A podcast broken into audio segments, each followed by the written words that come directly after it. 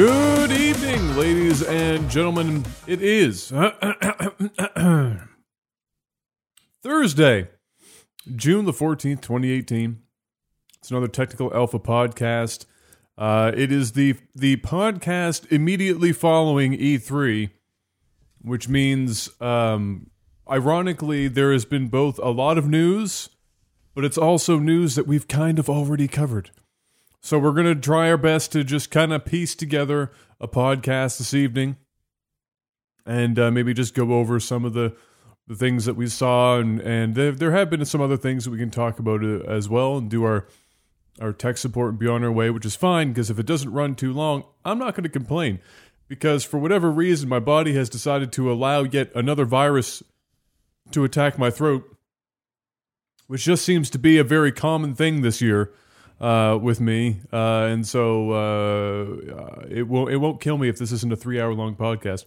But first, because this is our first time with only Jeff and I, while using while using Discord, I'm gonna let Jeff somehow fill maybe a minute, minute and a half of dead air, while I, with a trackpad, set up his camera on the overlay that we're about to get up here. Mr. Black, how are you doing today?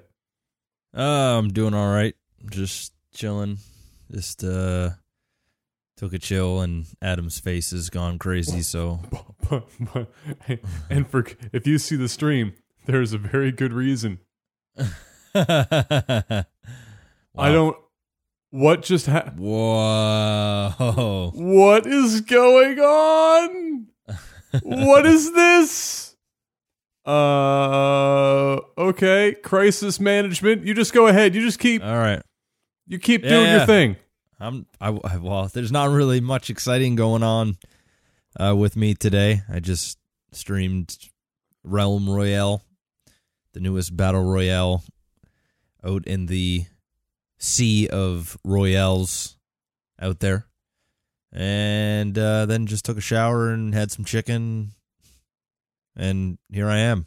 Great. I'm done. You did it. All right, cool. Good job. Perfect. that was some crazy shit. I don't know how that happened.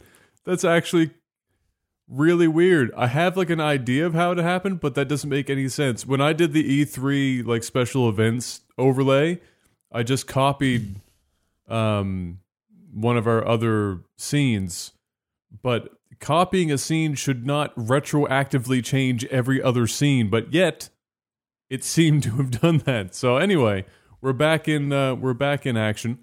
Um, let me just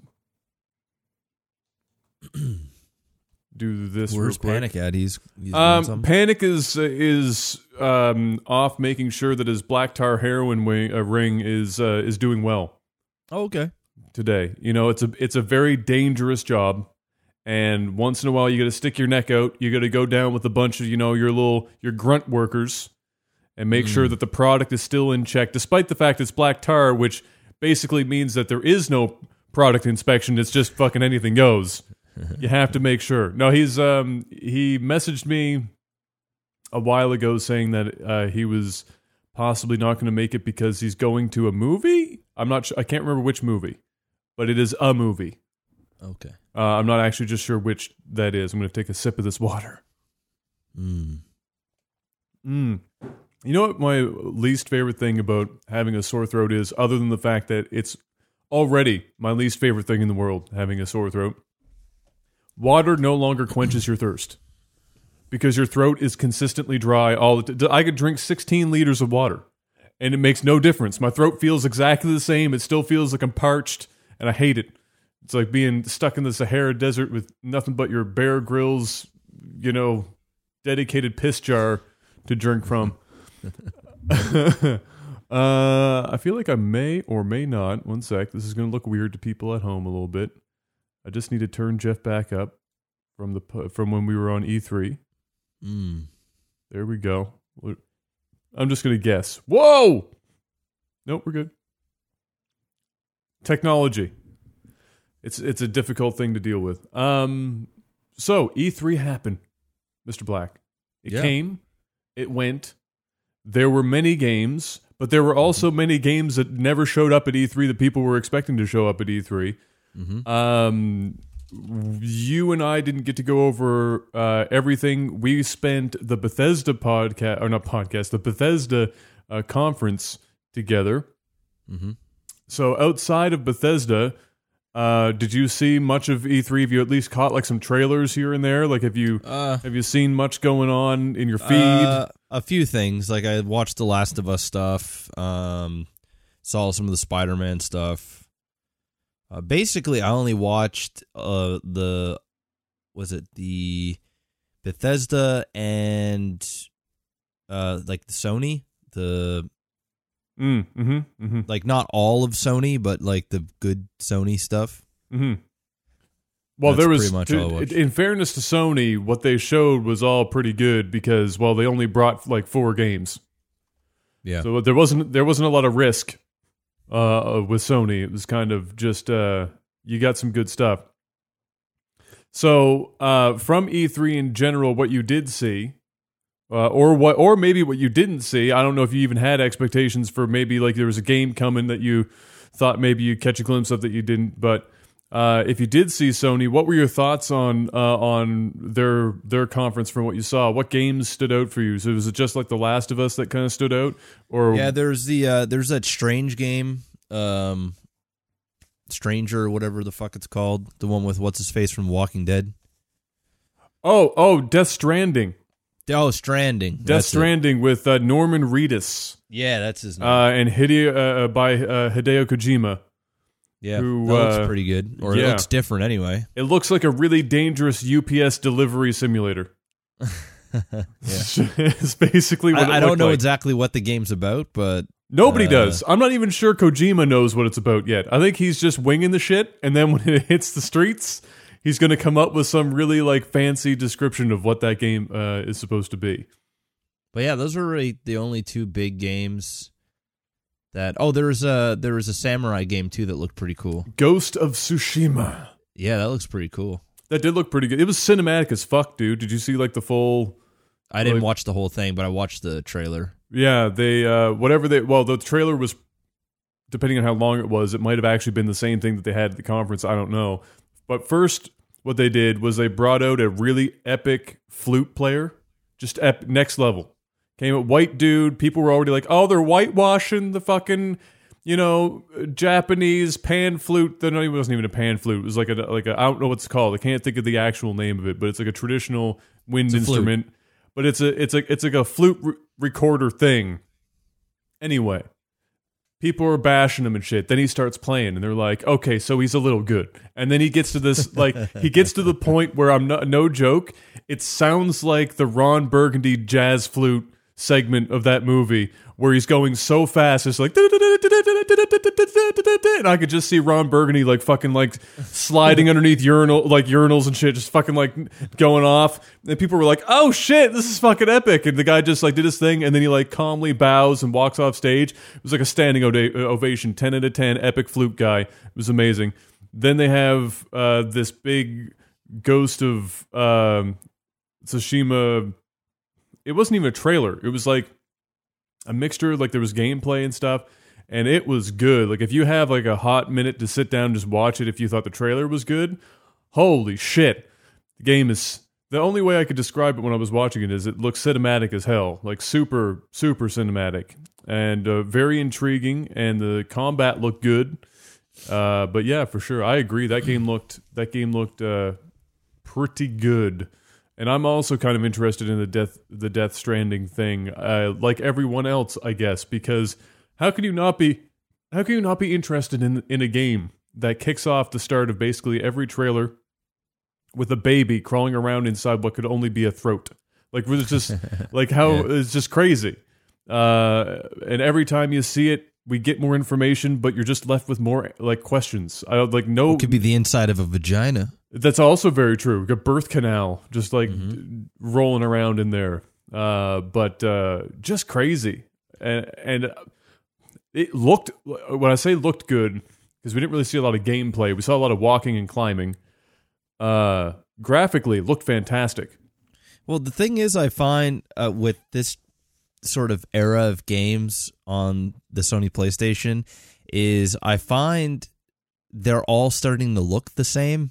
I find that they're the the color palette they use, the graphical engine that they use, the scene the scenic everything just kind of looks a little dark, a little like um I don't know if it's all because these games are sort of post-apocalyptic or uh, there's not much civilization or it's very it's stranded. It's very like you got a character and the surrounding and it's like the the the surroundings is a character in itself and I find that the the environments in these games are starting to become more and more of the characters. I feel like I feel like they're just relying on beautiful graphical realism and to the point where they're using just motion capture for every story driven game there is. They're just paying a reputable actor and laying it out there and then they're turning it into a video game. Something that would put as like a like a short film or a or or a, a small mm. Netflix series. They're like condensing it into a video game and they're they're having an actor go in there and we're we're basically playing a a, a, a movie. Um, no, I wouldn't even say a movie. It's not really at that level of production, but more of like a Netflix series, like a like a like a decent Netflix series, a B movie, a B movie, and and it's like there. It's almost like there's not much. There's not much heart to these things anymore. Like there's not much soul. Like it, it's it's it's a bunch of of I don't know. It's the, the better the graphics are getting, the the more I I I can appreciate like how real and shit awesome it looks, how beautiful it is. Like that's the first thing that came your uh, out of your mouth was like it looks. Well, it's because that's because that's all I mean? we really saw. Unfortunately, exactly. there was no gameplay really shown. Yeah, yeah. But I mean, even even still, like a lot of these gameplay, a lot of the gameplay that we're getting from these, it's it's not even a lot of gameplay. Like we're getting we're we're we're, we're just seeing engine and story being mm. smashed in our face. Mm. And even when I play these games, even when I play a game like The Last of Us mm. or um uh I don't know what's what's another game that's out there. I didn't get to play uh, God of War or anything like that, hmm. but I find that a lot of these games are enjoyable, but I find the gameplay is is good, but it's a small little section of gameplay that is repeated over and over and over again, and it's just to bring the story. It's just to get to the next cutscene, and and that's that's how I feel a lot of the, the gaming is going. It's like the more graphics we get, the less and less I'm I'm I'm getting. Uh, I'm getting like I don't. It's hard to put in. It's hard to articulate what I'm trying to say. It's it's it's good and it's bad. I feel like we're losing more we're time, losing something like with gaming. Time, I can't. More time is being spent on on the visual, the audio visual delivery than it is on actually playing engaging engaging yeah. gameplay. Yes, exactly. That's that's probably the better way to put it. But you never know. I mean, some of these games might come out and they might be amazing. But um, every time I watch it, I just I just feel like I'm watching these these these Netflix shows. Like I feel like it's like, oh man, that's a really cool idea. That looks really great. And it's almost like I'm forgetting it's a video game. Is it? And then you know it comes out and it's like an eight hour, twelve hour movie. Yeah, that's pretty yeah, much the well, show. I can uh, like I, I, can I can totally get on board with, with what you're saying in that in that there's almost a um, a genre that's developed now where um that that coincidentally spans multiple genres to a degree, uh, where the the effort put in to make it feel like you're part of a movie um, ends up hamstringing their ability to actually allow the player to just play the game. So I guess like the way to the, uh, the and the, you're right, it's hard to describe. It's not the easiest thing to be able to put into words, but um, Naughty Dog games, specifically, I'll say The Last of Us, even though I've not played it, just watching, I, I know what it's like, and if you played the original Last of Us, right? Yeah, yeah. So you'll be able to tell me if I'm not far off on this. But Naughty Dog, and this is and this is just a, a, stylistic choice by Naughty Dog, but other companies do it too. And even the latest God of War game kind of looks like they do this to a degree, where um, so much, so much they're they're trying really hard to bridge the gap uh, between like kind of the jank reactions that AI has to the environment and to the player character. They're trying to make it like seamless so that it looks like it looks like a, a trailer Yes. more than a game. Yes. So yes, exactly. so like yeah. when you're watching the Last of Us 2 thing from E3 and you're seeing and you're seeing this fights play out, if that if if I can't even t- if that was actual gameplay, that is the most fucking seamless shit I've ever seen in my life. Like it doesn't it just looks like cuz it looked like a cutscene. it's scripted. It's it's scripted. It's, It looks like it was it looks scripted, but like that's Naughty Dog's thing is that they for forever with the Uncharted and, and I think more specifically with Last of Us is that they're trying to cross over the gap between uh, not scripted and scripted, but make it visually look scripted, but play like a Mhm. game. Mhm. And a lot of other companies are trying to get over that hurdle as well. But the methods that they use to get over that hurdle of of of playing not scripted but looking scripted, the various ways in which they try to attempt that usually ends up making the game feel sterile as fuck. Well, you could. It's even like in, in games like Last of Us and and pretty much every uh, God of War, pretty much all these games now, they're they're relying on um those those um those action cutscenes where you're clicking square and your your right trigger. It's almost like everything.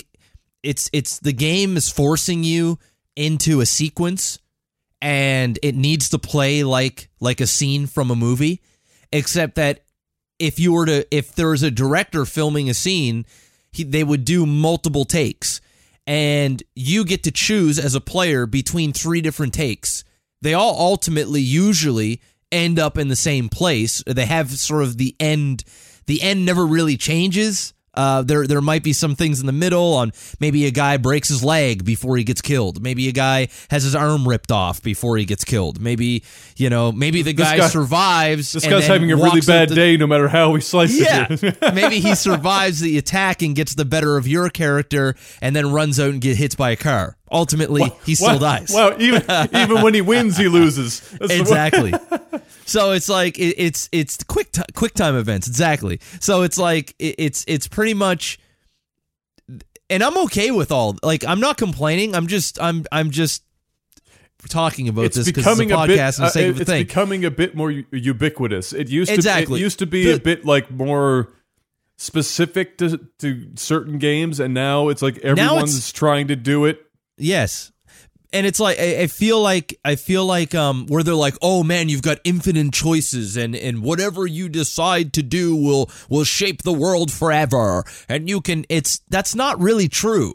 It, it's it's you're giving me choices, but those choices ultimately lead into the same place and it Yeah. never really feels like I have a choice even though I have choices like you're forcing my hand and even even in the middle of a fight scene like like we saw in the last of us there'll be there'll be this crazy action sequence going on. She's they're they're like slow panning the camera and it looks amazing. And and like you know a bottle knocks over and someone's like oh who's that? And and and then you walk around the corner and a guy swings and as he's swinging it goes a little slower for a second and you got to click square or right trigger. And then when you click it you do a barrel roll and then it's just this one long sequence that's really cool but it's it feels so scripted. It feels like it feels like a, an interactive movie and i'm down with that but i think it's it's running its it's running its course um I think we I- can. I, think we can safely thank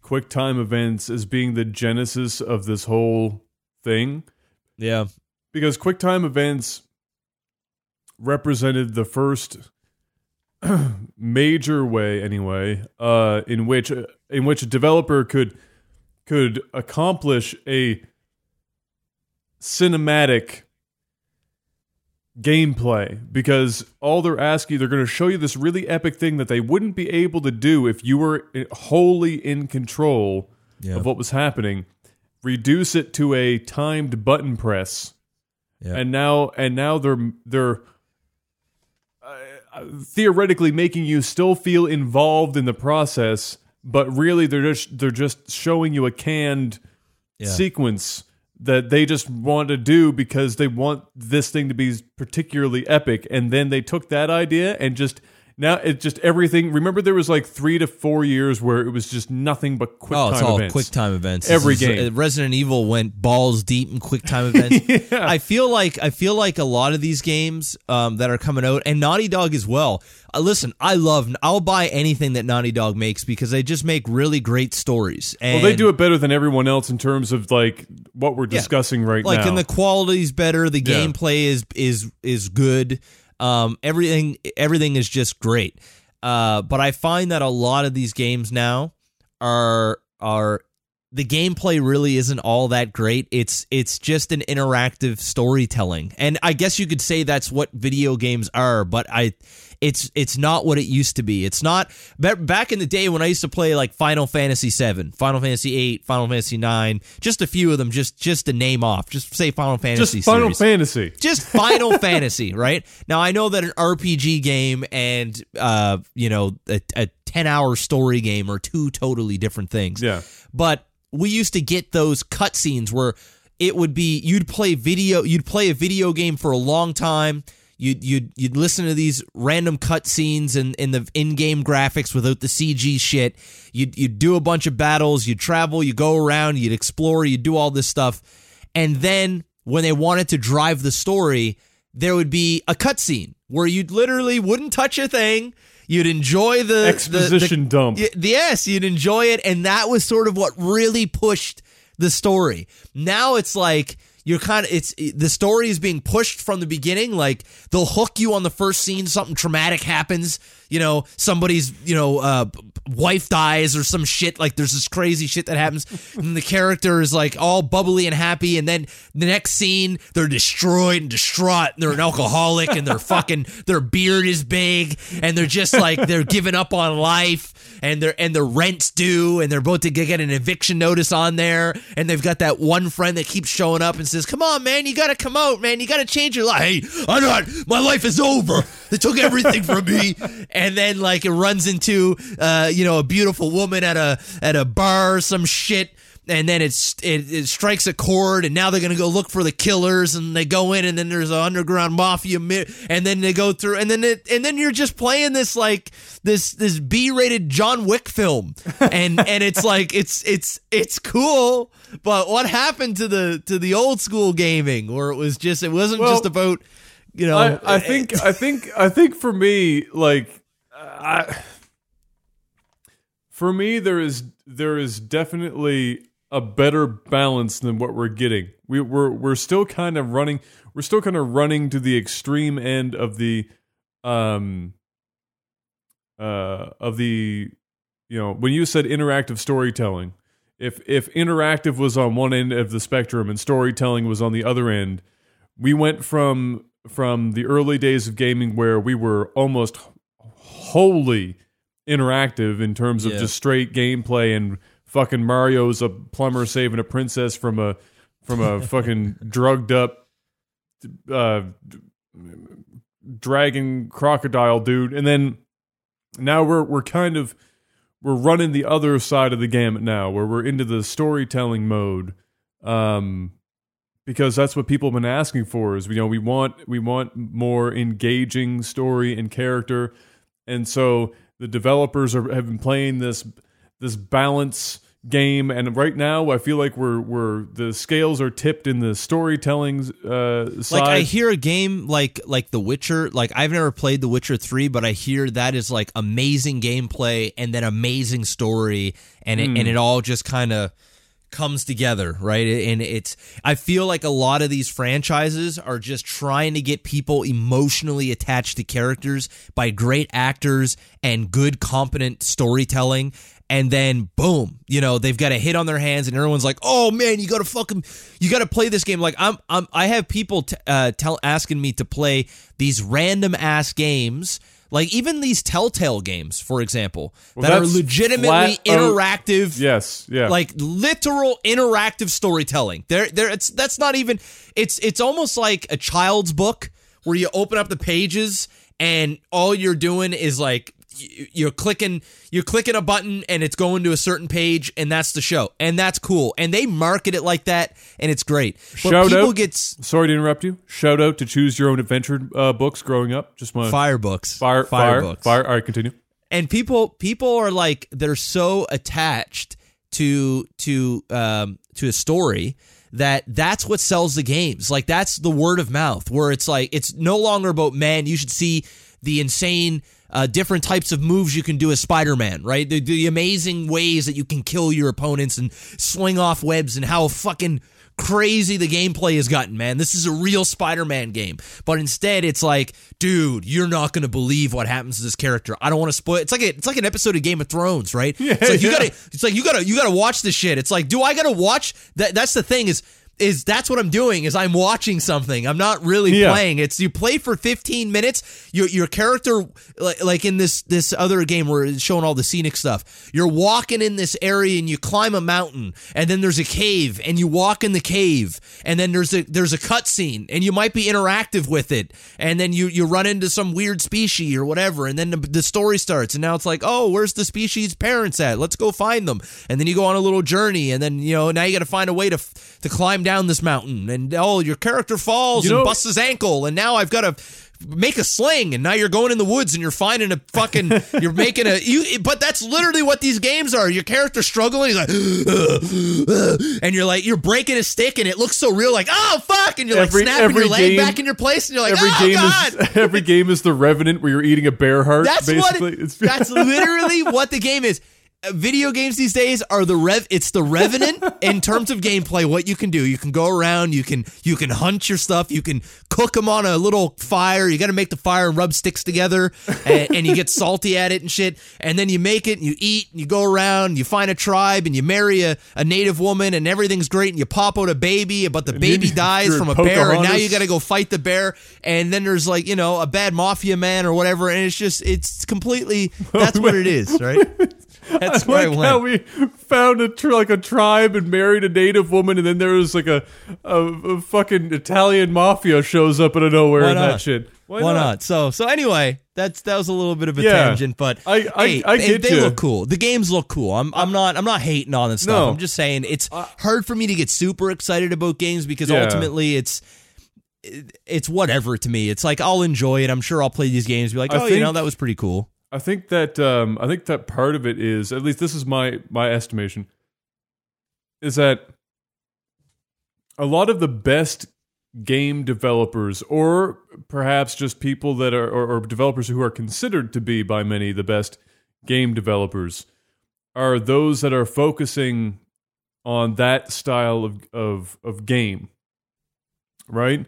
Uh, and and the only real developers that are focusing on more of the other end of the spectrum uh well it's pretty much N- Nintendo Yeah, that's Right? it. That's it. everyone else is chasing is chasing that you know storytelling thing where the gameplay and that's probably why games tend to uh, tend to a lot or not all games but the mainstream AAA whatever the, and even the just not even AAA but like most of the B games they're all following the same formula chasing the you said that. same prize You literally right? just nailed it. You like when you really think about it, Nintendo they're the only ones yeah that are making like legit video games. Like Yeah. like I it's cr- it's actually crazy cuz you know I put in something like Mario Odyssey and it the gameplay is fucking incredible for a Mario game. The best Mario ever made and I am a Mario 64 fan boy. The only game I can watch be speedrun. I love it. I could play it a million times over. Odyssey is incredible. And and Nintendo has been doing have been making the even Zelda. You look at something like Zelda. something that they could they could just fall into the same tropes as as everybody else and make a realistic story based. I mean, Zelda has its story, Mario has its story, but ultimately it's the gameplay. It's it's the adventure. It's mm-hmm. it's the it's the actual playing of it and going on this journey and you're in full control of what is happening and there are the odd cutscene there's the odd cutscene but it doesn't it doesn't the cutscenes aren't like supposed to be these big things it, it's just to help the story a little bit to give the viewer uh, the guy uh, the the player a little bit of a break and and to to to you know see what these characters are doing maybe there's some voice acting i know in zelda they had like the first bit of dialogue or whatever in Zelda, but Yeah, the Japanese that- VO was okay. The English was a little rough, but that's Yeah. okay. but but it's it's true. Like um, Nintendo are are making video games, Yeah. and the other ones are making interactive shows that just so happen that you could play. Uh, which are which is cool. There's there's obviously a massive market for it, and I'm even a buyer myself. But yeah, you definitely nailed it. Nintendo is is the only ones that staying true to to to the old school. Uh, well, they might not be the only ones, but they're the they're the front runners, right? Like they would be the naughty dog of that end of the spectrum, Yeah, right? Um, And there's not a lot of people chasing after them. There's a bunch of people chasing after the naughty dog uh, kind of end of things, and uh, you know, so in, in this, I mean, it even it even applies to shooters at this point. Even the Yeah. shooters are going that road, right? Why do you think that all these games? It's almost like it's almost like this. It's almost like they're making these games in hopes that they're creating an IP that can stretch for for uh, not only video games but for movies and TD and TV adaptations and novels. It's it's there, and you see it. Like you look at Nintendo.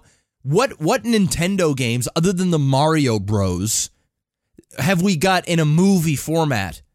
You're looking at we look at everything. There's been talks uh, The Witcher's being made on Netflix. Uh, there's been talks of The Last we- of Us. If we ignore everything that Uwe Boll has has been a part of, which everyone should, uh, because nobody should watch his movies, then yes, you're, there is a very short list. A very I mean, short. There's Small. Silent Hill, Warcraft, Hitman, Mario Bros from the '90s. Uh, yeah. uh, but now we're but now Assassin's it's Creed. Now it's the talk of of e- almost everything that's out now wants to be a Netflix because because they see it as a video game and they go they go this is this is a a a why can't this be a show? I Hmm. can see this actor playing this and and a lot of the times there's an actor already playing in these shows. Same with uh Tomb Raider. You look at Yeah. Tomb Raider, the newest Tomb Raider is verbatim a copy off the video game, the Yeah. newest type of video game. And you know, it works to an extent. It's not the greatest movie, but everybody is trying to make these. And even The Last of Us when when um uh, Hugh Jackman was was rumored to potentially play the the the the main guy in the first Last of Us, and then like the Gerard Butler was then rumored to play to play that role. It was like people were just putting all this together. Um, same with the guy from Game of Thrones, um, uh, uh, Lannister, the one that's fucking his sister, uh, Jaime.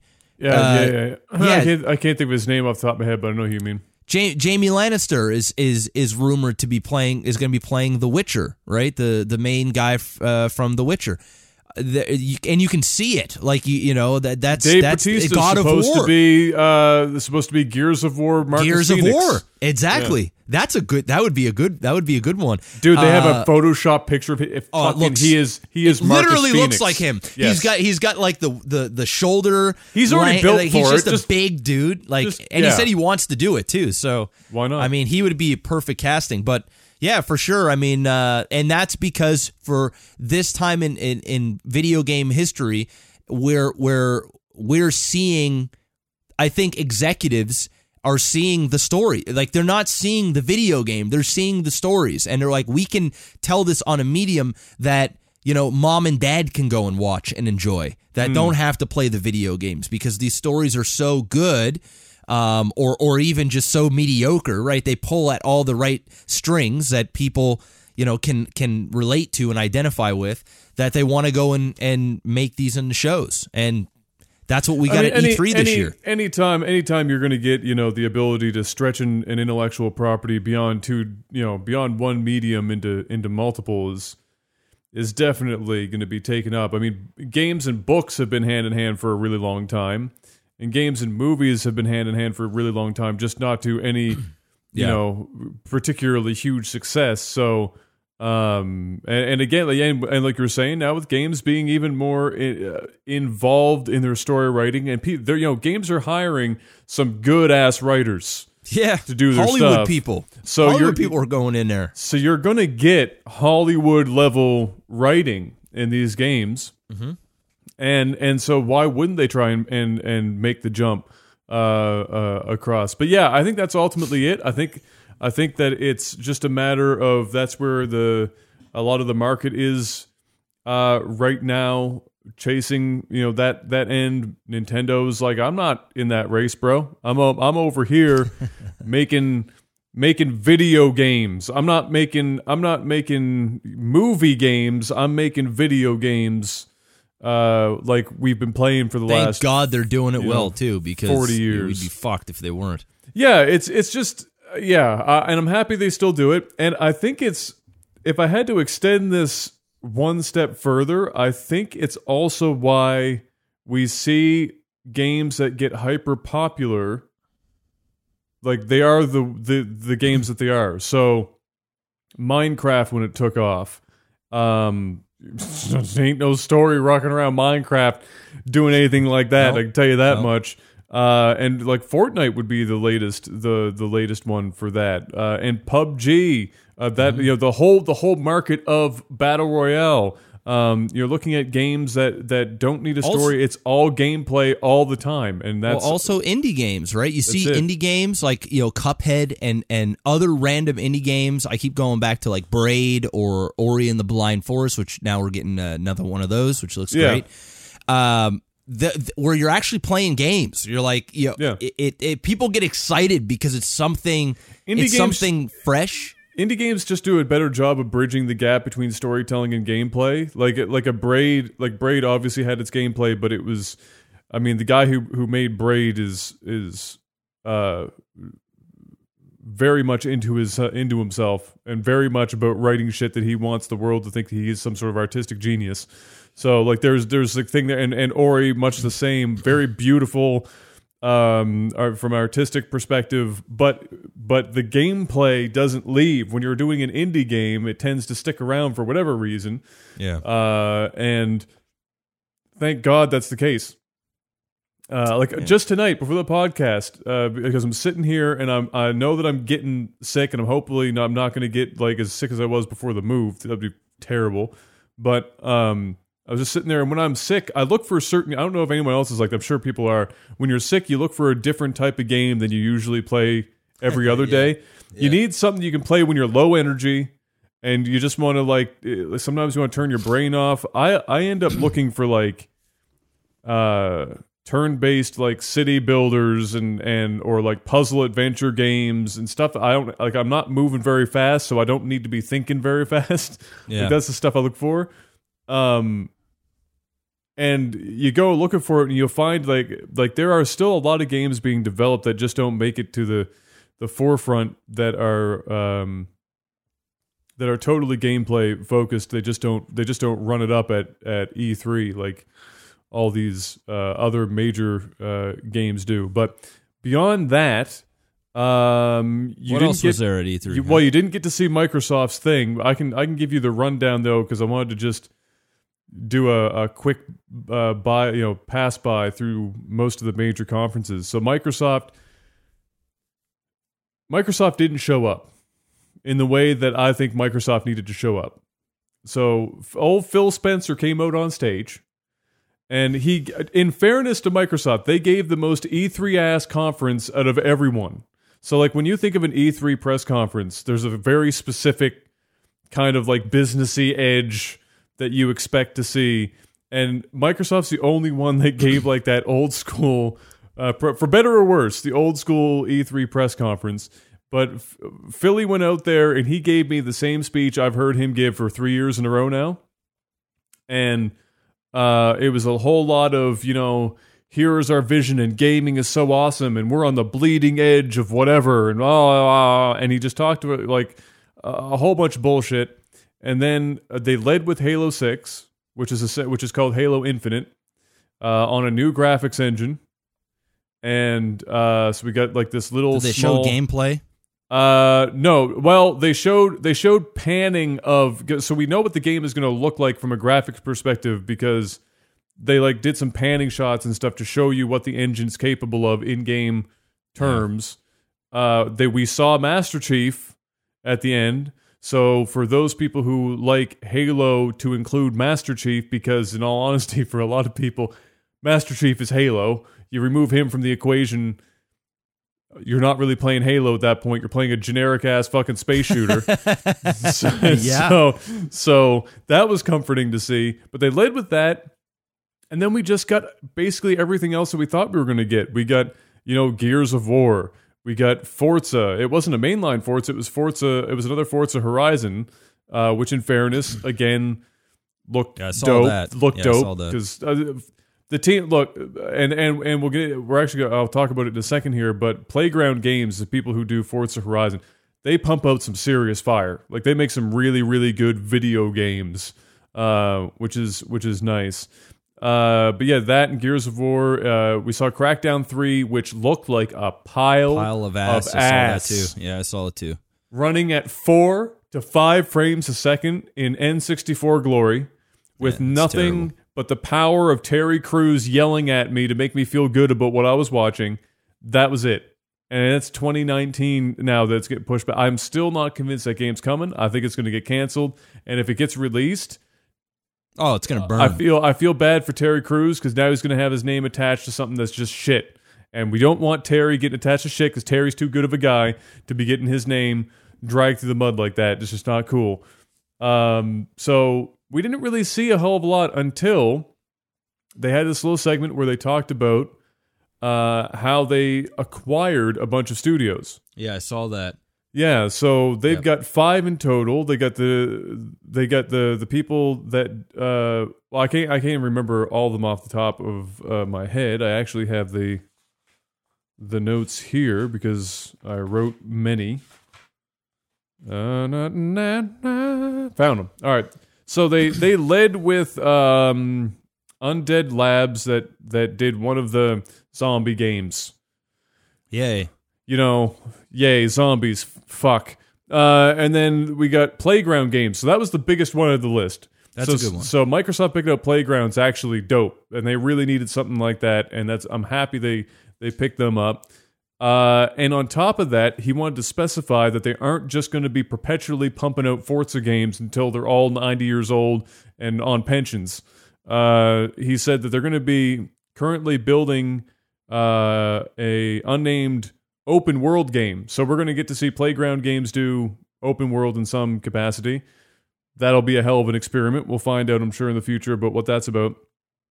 Ninja Theory, which is uh, which is the team that did Hellblade, which was an indie-ish game that did very, very, very well and was received uh, as such. Compulsion Games, which did uh, We Happy Few, which is that like Yeah. perhaps That weird Perhaps- Tim Burton type thing. perhaps too real British game, reminding everyone that the world fucking blows uh, in in great fashion. And uh, that was okay. So that was it. Oh, there was the Initiative, which was a created studio under their brand. That is the all we got was a it's a new studio focused on new game experiences. Whatever the hell that means, I don't know. I don't know if Phil knows, but he said it and so we'll find out in the future. But what that all that told me is a couple things. One, Microsoft is slowly getting itself back into the into the we make video games for a video game console mindset. And two, with what they showed off at E3 and the fact that he also mentioned future consoles. So he hmm. didn't specify but he he's like, "Hey guys, there's another Xbox coming." Yeah. Right? that tells me they have officially conceded this It's generation Yeah, it's over. and they are they are gathering their Resources resources. Yeah. for the next one. Yeah. They're they're they're getting ready for war. They're licking their wounds right now, Yes. and now they're prepping. Now they're prepping to win the Yes. next the the next uh, Or at least be com- or at least Okay. be competitive. yes, yes. Because right now, I think that's their goal is let's be competitive because they're getting outsold by PlayStation 4 two to one. Yeah, it's bad. That's It's rough. Yeah, it's Uh, and they've sold like an earth shattering 160,000 units in Japan. So shout outs to Microsoft Xbox One for just Jeez. slaying it across the across the pond. Yikes! A little bit of bias over there, but still, that's, That's bad. that's I mean the 360 had trouble breaking into the market there too, but 160,000 units like 4 years deep. that's bad. that's bad. I probably could have sold more than that going door to door. Yeah, that's rough. What? Yeah, that's bad. That's rough. That's so really. So that's what that that's what this con- uh, conference told me. So it wasn't exactly something to to write home about in the oh we've got so much awesome stuff coming or whatever. It's you're gonna get your mainline shit. It is coming absolutely.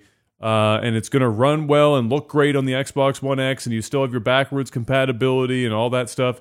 The Xbox Game Pass had a lot of value. Like Yeah. we discussed that um, a lot of value, which is also fantastic. But ultimately, it was a concession. Hey guys, look, look, uh, we got fucked hard in the beginning of this generation, and we tried, but we need to go away for a bit Yeah. now, Yeah. and then in a couple of years' time, come out, and then hopefully we can blow your socks off. But right now, we're not, we're not even putting our own socks on, so we need to just hold up for a bit. Uh, and get that going. Well, it's like you're adding all of these companies. Like, you know, I'm sure, I'm sure that because I was thinking to myself when they're adding all these different divisions in with making under this umbrella, I'm like, it is 2018. The new consoles are probably going to be out in 2021, 2020, right? How are I mean unless and they've just acquired these to our knowledge. I mean unless they acquired them a year ago and now they're just, you know, announcing this. It takes them a while to create a video game. And in, in a lot of cases it's a couple of years to, to crank out something worth playing, especially if if, if it's going to be the first game that this this division is going to come out with. It's got to come out with in a, in a bang. This can't be some shovelware bullshit that you're going to put together and slap it out there and put a fifty nine ninety nine price tag on it.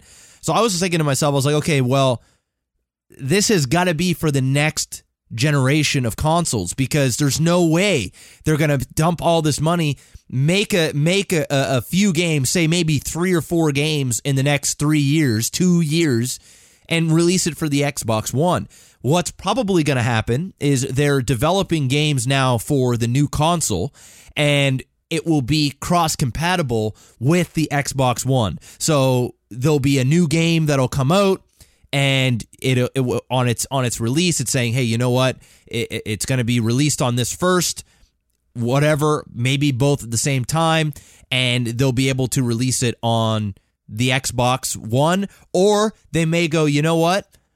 This console's dead." And I'm sorry guys, which I don't think they should do because it is going to be 2021 ish by the time the next generation consoles come out. You better be able to play Xbox One X games on the new generation console. Same with the PS4. If they come with the PS5, which is inevitable, and you can't play PS4 games on the PS5, stop the madness, right? They are. Do you do you think they're gonna that the, the consoles are gonna go are are gonna go? Okay, you know what? If you got the old shit, you got the old shit. um, We're going in, we're going into five, and that's that's the show. Do you really think that, that, that they're going to go that far? Like, because I don't I- think the hardware is going to be significantly different. It's going to be beefier, well, once but Yeah, once they changed, once once the newer consoles all kind of changed over to x86 architecture, which is basically what what Windows is built on, right? Yeah. Uh, x86. Um, it it what that meant, what that signals is the difficulty. To, now, I'm not a programmer genius, but this was discussed when when it was first announced that these consoles were making that change to that instead of like super ultra proprietary fuckery. Um now that doesn't mean that there isn't still some proprietary hoops that people have to jump through when they're porting a game from let's say the PlayStation 4 to the Xbox 1 to the PC etc. But what it does mean is that it's a hell of a lot easier Yeah. than it was in the past. And what we're seeing with the Xbox One and the Xbox One X being you know games getting added for example even from the original Xbox it would be odd to me if they weren't backwards compatible with this generation's games um but it's really hard it's really hard to say i would lean towards yes more because the xbox one x would have by the time the new consoles come out only really have been around for about three Not long. years Yeah. and uh, it's an expensive purchase, and I feel like you're going to lose a lot of goodwill if they were to take that route. I don't I don't know how they're going to bridge it, but it would it would be probably wise for them uh, to do. And again, given the the way that things are built these days, it should be better or easier for them We'll to find do out. that. We'll find out. find I, I have a, I have I think we're going to see new consoles 2020 Ooh, 2020? end of the year 2020 for Microsoft. Microsoft needs a hard reset more than Sony does. And Sony has said that they don't plan on on they haven't said anything about new consoles. They just said that they haven't they don't have plans on stopping um supporting PlayStation 4 for a very long time. But the moment that the other pulls the trigger, eh, Oh yeah. It's on. you don't you don't have a choice. You gotta really. go. Yeah. You got to go. Gotta go. Whether you have games or not, if somebody has a new box, it's going to shift people. So, yeah, I would say 2020 earliest, 2021 would be a safer play. Yeah. But by 2021, these boxes have been around for a real long time. Yeah, Right? yeah. I mean, Xbox One uh, uh, released in what, 20, 2015? I think Yeah, it might even it might even been 14. late it might even been like end of 2014 or something uh, like Yeah. it, it was it was a while ago so to stretch that to 2021 would be even with iterative stuff like the Xbox One X would be damn It- It's a long time. that's a that's a hefty that's a hefty in between so tough call but i'm going to say 2020 2021 latest on that stuff. And it it also gives us a, a rough idea of of when Bethesda's going to release you know Starfield is probably going to be closer to the new console releases. It might be a launch title for some of these things. Um that also gives us a timeline for Elder Scrolls 6 probably 2 years after So Starfield Bethesda- drops. Bethesda won E3. Um, Bethesda won E3 with a couple of JPEGs that they just throwed up on screen that said, "Yeah, we're making Starfield and yeah, we're making Elder Scrolls 6." And that's all say, that's all you gotta needed. say that the uh, the uh, that little skit they did there with uh, with uh, well, that was with funny with, with Pe- yeah, with Um, Jordan Peele was that with was Jordan hilarious. Peele was amazing. That Oh, it was shit was funny as fuck. it was like- perfect and what makes it better is that it's real.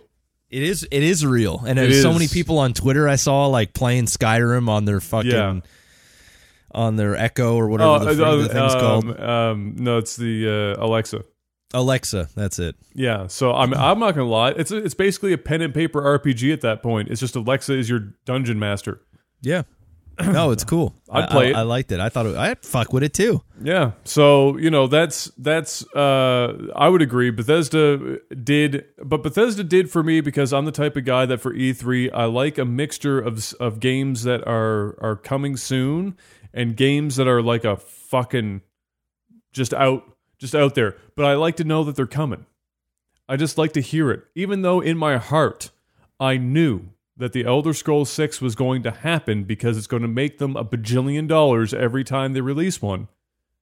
Not having them tell me that it's coming and then seeing another Fallout game hmm. makes me very nervous mm-hmm. as to when I'm going to see the next Elder Scrolls game. And so even though they didn't give me a release date or a ballpark or anything, but they just put that shit up on screen, that gives me that gives me the hope that I'm going to see it before I have six children, eight grandchildren, and be on my deathbed, which is all I need to know.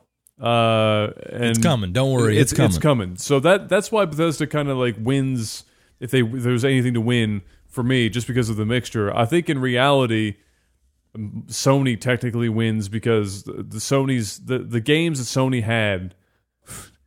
There wasn't. There was. I think there was like. I think I. There was one game or two games that were weak sauce, and the rest of it is actually just such pure fire that it's impossible to to contest. So the, I'm just gonna I'm just gonna get the weak, just the unathletic bullshit right off the list right now. Black Ops Three free with PlayStation Plus. That was a mention. Who gives a fuck? Off the list. Uh, after that, we had um, Trover saves the universe, which was some Rick and Morty fuckboy bullshit. Get that off the list. Nobody needs it. And then after that, you could make oh well oh and the Destiny 2 Forsaken expansion. So who gives a fuck? So you get those three off the list. Done. Everything else, I want you to just listen to this list of games that they had here. The Last of Us 2, Ghost of Tsushima, Control. That's a Remedy game. Guys who did uh, uh who did um uh Max Payne. Resident Evil 2 remake. Mm. How many times are they going to remake Resident Evil 2? Uh, well, this one's a full rebuild from the ground up. Did you not see any of this? I, I watched the um I, I didn't hear if they talked about it, but I saw the little trailer that they did with the zombie and they you know the the So it's character there. it's Resident Evil 2 remade from the ground up with the Resident Evil 4 combat system. Ooh, Resident Evil 4 combat system. Mm, the over the shoulder, yeah. Mm, I like it. Kingdom Hearts 3, Mm. Death Stranding, Mm. Nioh 2, Ooh. Spider Man, Yeah. and then FromSoft making a VR game. Guys who brought us Dark Souls making a VR game. That was the list. Ooh. That is the that is, oh, and then in the middle of some here, epic flute guy. Oh, an epic banjo guy for The Last of Us Two. So we had two. We had epic banjo, epic flute, and then just a list of just fire games. And all of them were coming out before I was old and gray. So like it was just uh, stuff that's just coming real. You're not too far in the future, and pretty much exclusively fire. so t- from a technical standpoint, They won. They Sony won. wins. But because Bethesda told me that they're making a space game and they're making Dude, Skyrim in space would be fucking awesome. and they're making uh, Elder Scrolls Six. Now, see, now they just win because they said, and they're they're not even like it was like moving JPEG images. They weren't even real trailers. No gameplay. No, nothing. No, no, no. They're just Yep. That's it. That's the show. Todd Howard came out and said, "Bitches, we've got a fucking Elder Scrolls game on on the iPhone. Play it in portrait mode, PvP and shit. Free game. We're gonna put it on the PC and consoles just because we can." And everyone was like, "All right, I wasn't following you at first, but now it looks pretty. Now it looks pretty dope." I when I first saw when I first saw mobile, I was like, no, don't do it, don't do it, don't do it. And then he started playing it, and I was going, whoa, wait a second. All right, that doesn't look bad. Whoa, okay, that doesn't look bad. Oh, it's going on PC too, and you can take all your shit over there. Okay, that's starting to sound pretty good. Oh, just- okay, you got your own town and shit. It's getting Oh, better okay, that also sounds pretty good. oh, okay, there's some PvP shit over there. All right, that's starting to sound pretty fire. oh, I'm gonna get raped by microtransactions. and I don't care because it's gonna be fire anyway. Yeah. Okay, that sounds pretty fire. That was pretty much it. I was like, if I'm, eh, you know what? It's like the Oh. reality of it is, is I highly doubt I'll ever sit down again and really play an Elder Scrolls game. But I'll sure as fuck open up my cell phone and fuck around in the world of of of of Skyrim or whatever Bethesda's Elder Scrolls, whatever they're calling it, the Elder Scrolls uh uh Origins Blades. or what Blades, that's it. Blades. I'll fucks with that on just a, on a casual shit. You're gonna need a new phone. If you don't already have an iPhone X, just just casually tossing this out there. If your phone didn't cost as much I got as the X. as- if your phone didn't cost as much as your first car, you're not going to be able to play this game. Good news. Most phones cost as much as your first car. Yep, that's a so great- You're probably news. not out of luck. Yeah, you might be able to swing it. If your phone was made after the year 2026, you can play this game. Just wait. It's coming. Don't worry about it. For everyone else, just play it on the PC. Just just wait. Play it on the PC. Um what else do we have? Oh, Ubisoft's conference could be surmised by uh, a fat bearded French guy that fell over um, intentionally onto a podium for a, a all to set up a really shitty one-liner pun. That was Ubisoft's press conference.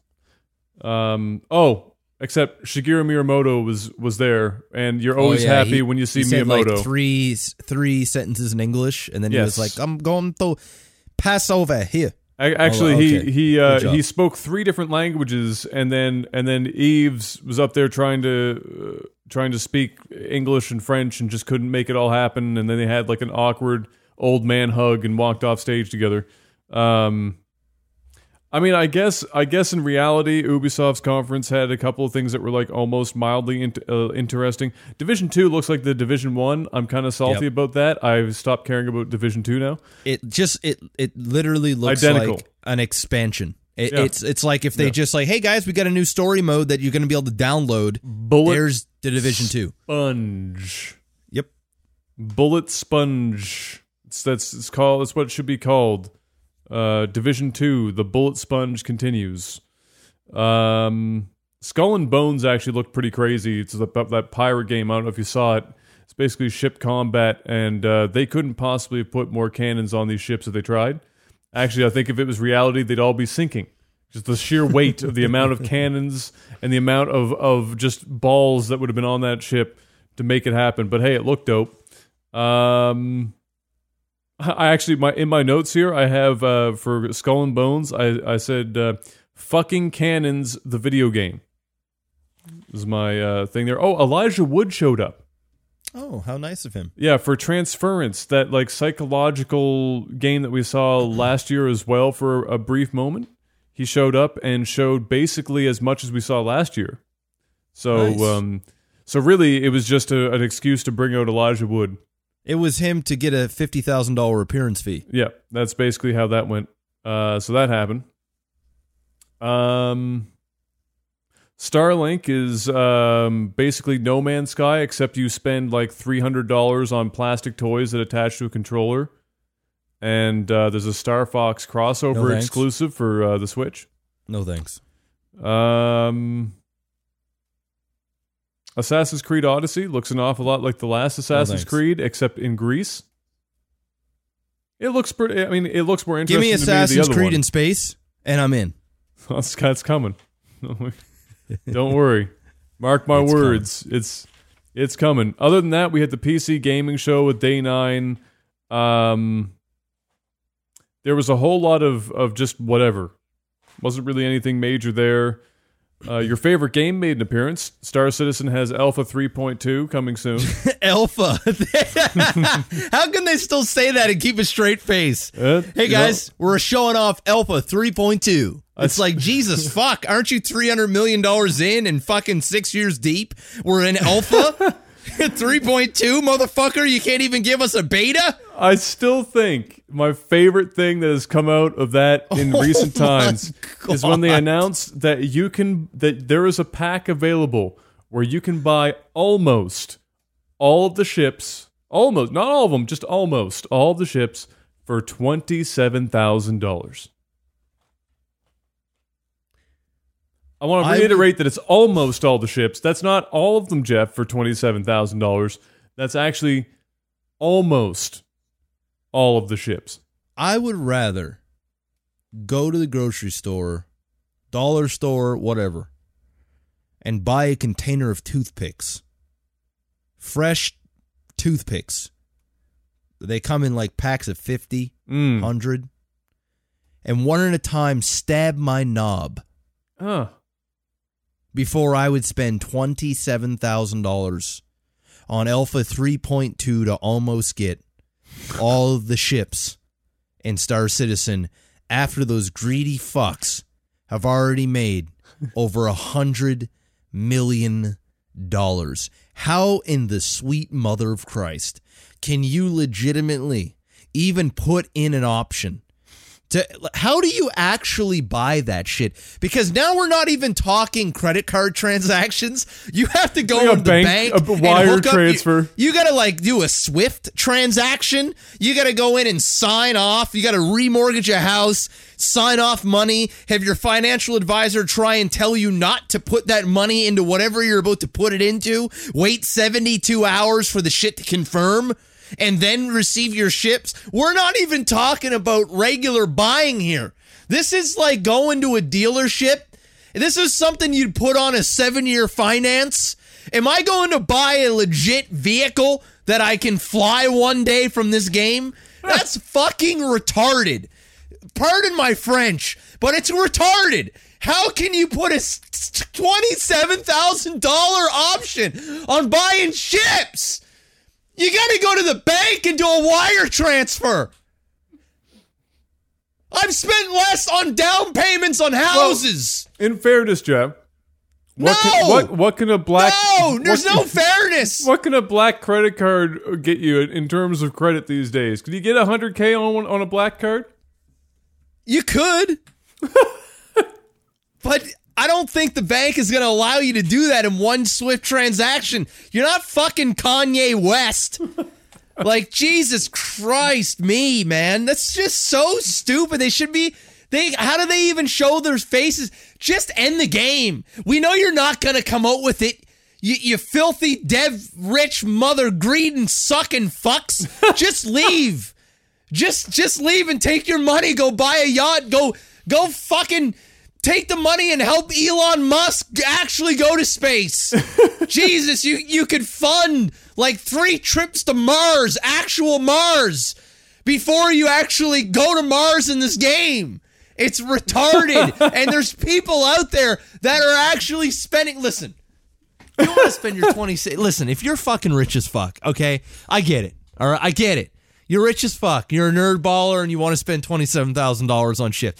If you can afford to do that and that's something you want to do, go spend your money the way you want to spend your money. Listen, you work for your money or you inherited your money or however you got your money, you robbed a bank. I don't give a shit how you got your money, but listen, if you want to spend that money, go spend it.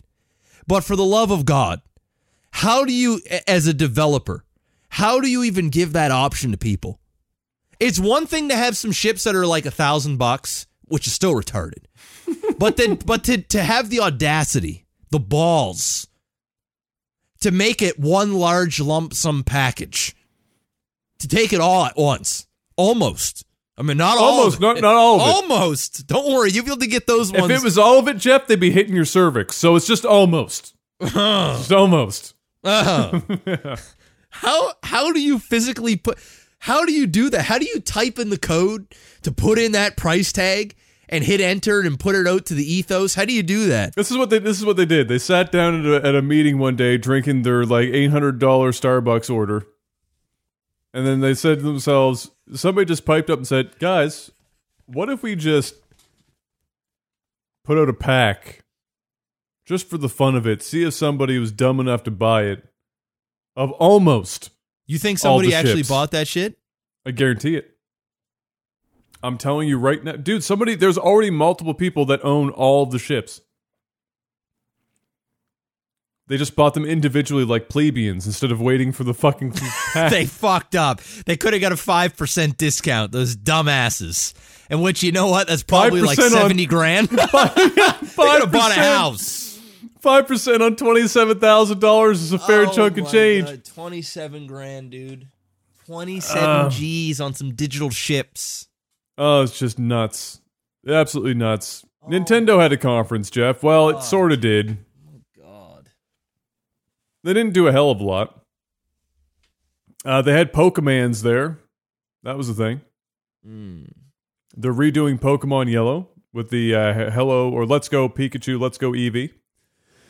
Um, you don't really fight in this game. You only fight when you're in the gyms. So you you you battle people that you know like the trainers that you'd have to battle in the gyms leading up to the the gym leader. But when you're outside in the world, it's literally Pokemon Go You see the Pokemon walking around in the grass. It's not random encounters.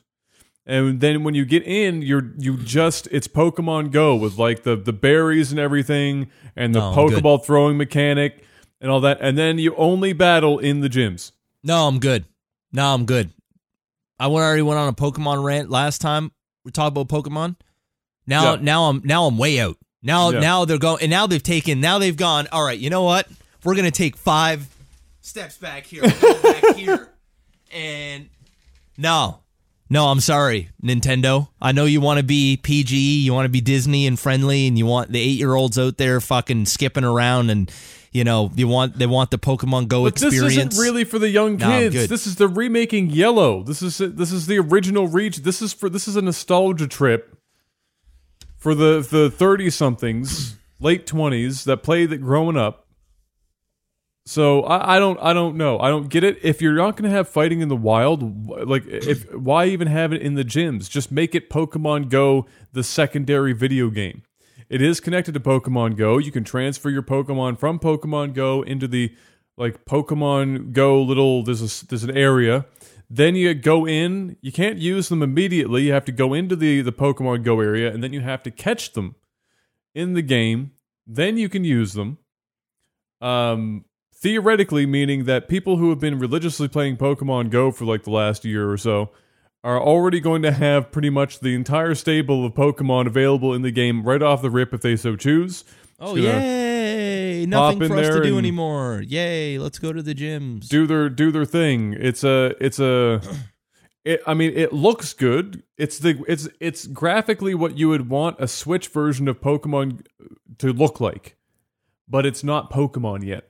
So hopefully whatever is coming in 2019, the the next main line game looks like this graphically and is actually Pokemon and not whatever the hell satanic clusterfuck this thing They're gonna is. make they're gonna make Pokemon Snap, where you're just gonna start taking pictures of Pokemon and They- putting fucking Nope. emojis on the background and and and using In- filters. Instagram filters, like uh, dude. bro, I'm telling you, dude. They- I'm telling you, they I'm already you. they already missed the train with that with the with the Wii U. They literally had the fucking tablet. It was in like as a camera. They already they had won the game was there. The Pokemon Snap game was written in the stars, and they fucked it there. If they don't have Pokemon Snap on the Switch. Then I think they've actually just lost it. They've they've gone off the deep end. Anyway, Pokemon's was there. Big shocker on that bad boy. Um, Fire Emblem. If you're into Fire Emblem, that was there. Fortnite coming to the Switch. Reggie Fils-Aimé, the best joke of the entire thing. Reggie was up there doing his Reggie thing, you know, the pre-recorded Reggie bits. Uh, Reggie looking like Mister Rogers, the ethnic version, and uh, uh, he actually was like Fortnite on the Switch, and he was like, "I'll see you on the battlefield for Fortnite." Like, bitch, Reggie, you ain't never played Fortnite more than five minutes in your life. You played it at like a fucking board Played it in the hotel last night when they told you you should probably play this game before Yeah. you come up on the uh, on the Nobody, nobody's watching Reggie stand there doing his his his like classic fingers have to be touching while he's talking. Like every time he enunciates and his fingers do this. Old Reggie, except he's down by like his stomach. I'll see you on the battlefront for Fortnite. I'm Reggie. Like that. Like that's basically Reggie. Nobody was watching you, Reggie, thinking, I love you, bro, but uh, nobody's watching you saying, yeah, I'm totally going to run into Reggie on Fortnite on the Switch. No, not No, a chance. n- Not a chance. Not happening. Uh, other than that, they showed a, a whack of uh, random shit nobody gives a damn about. Then they showed four to five seconds of Octopath Traveler, which made me sad because I've been waiting to see more of it. Square Enix didn't show anything. Nintendo didn't show anything. Yay. Um, then they did like four to five hours of Super Smash Brothers content. yeah. So there was no Super. Uh, oh, and they had Super Mario Party in there. Not that we needed to know that they were going to do that because obviously they were going to make a Super Mario Party game for the Switch. It's, it's- good news. It's coming if you were looking for it. Spoiler. Uh, no Metroid news from last year where they announced it. No Kirby. No Yoshi. Uh, no Animal Luigi. Crossing. No Waluigi for anyone. I thought I thought for sure we would get uh, uh, Luigi's Mansion for yeah, the Switch. yeah, nothing, nothing. Uh, they just showed a whole hell of a lot of stuff with Super Smash. To be fair, this Super Smash looks really good, Looks good. Oh yeah. but that doesn't make up for the massive gaping hole in in games that people would have expected to see this year, given that they announced them last year. Just nothing. Not even a passing glance. Not even a JPEG. They didn't even give us a Bethesda. Just a canned image that some artist drew up 24 hours before the show. We didn't even get that. We didn't even nothing. Didn't even open their mouths. So there you go. Uh, and really, how Waluigi isn't in Smash is the most depressing thing I think I've ever seen in my life.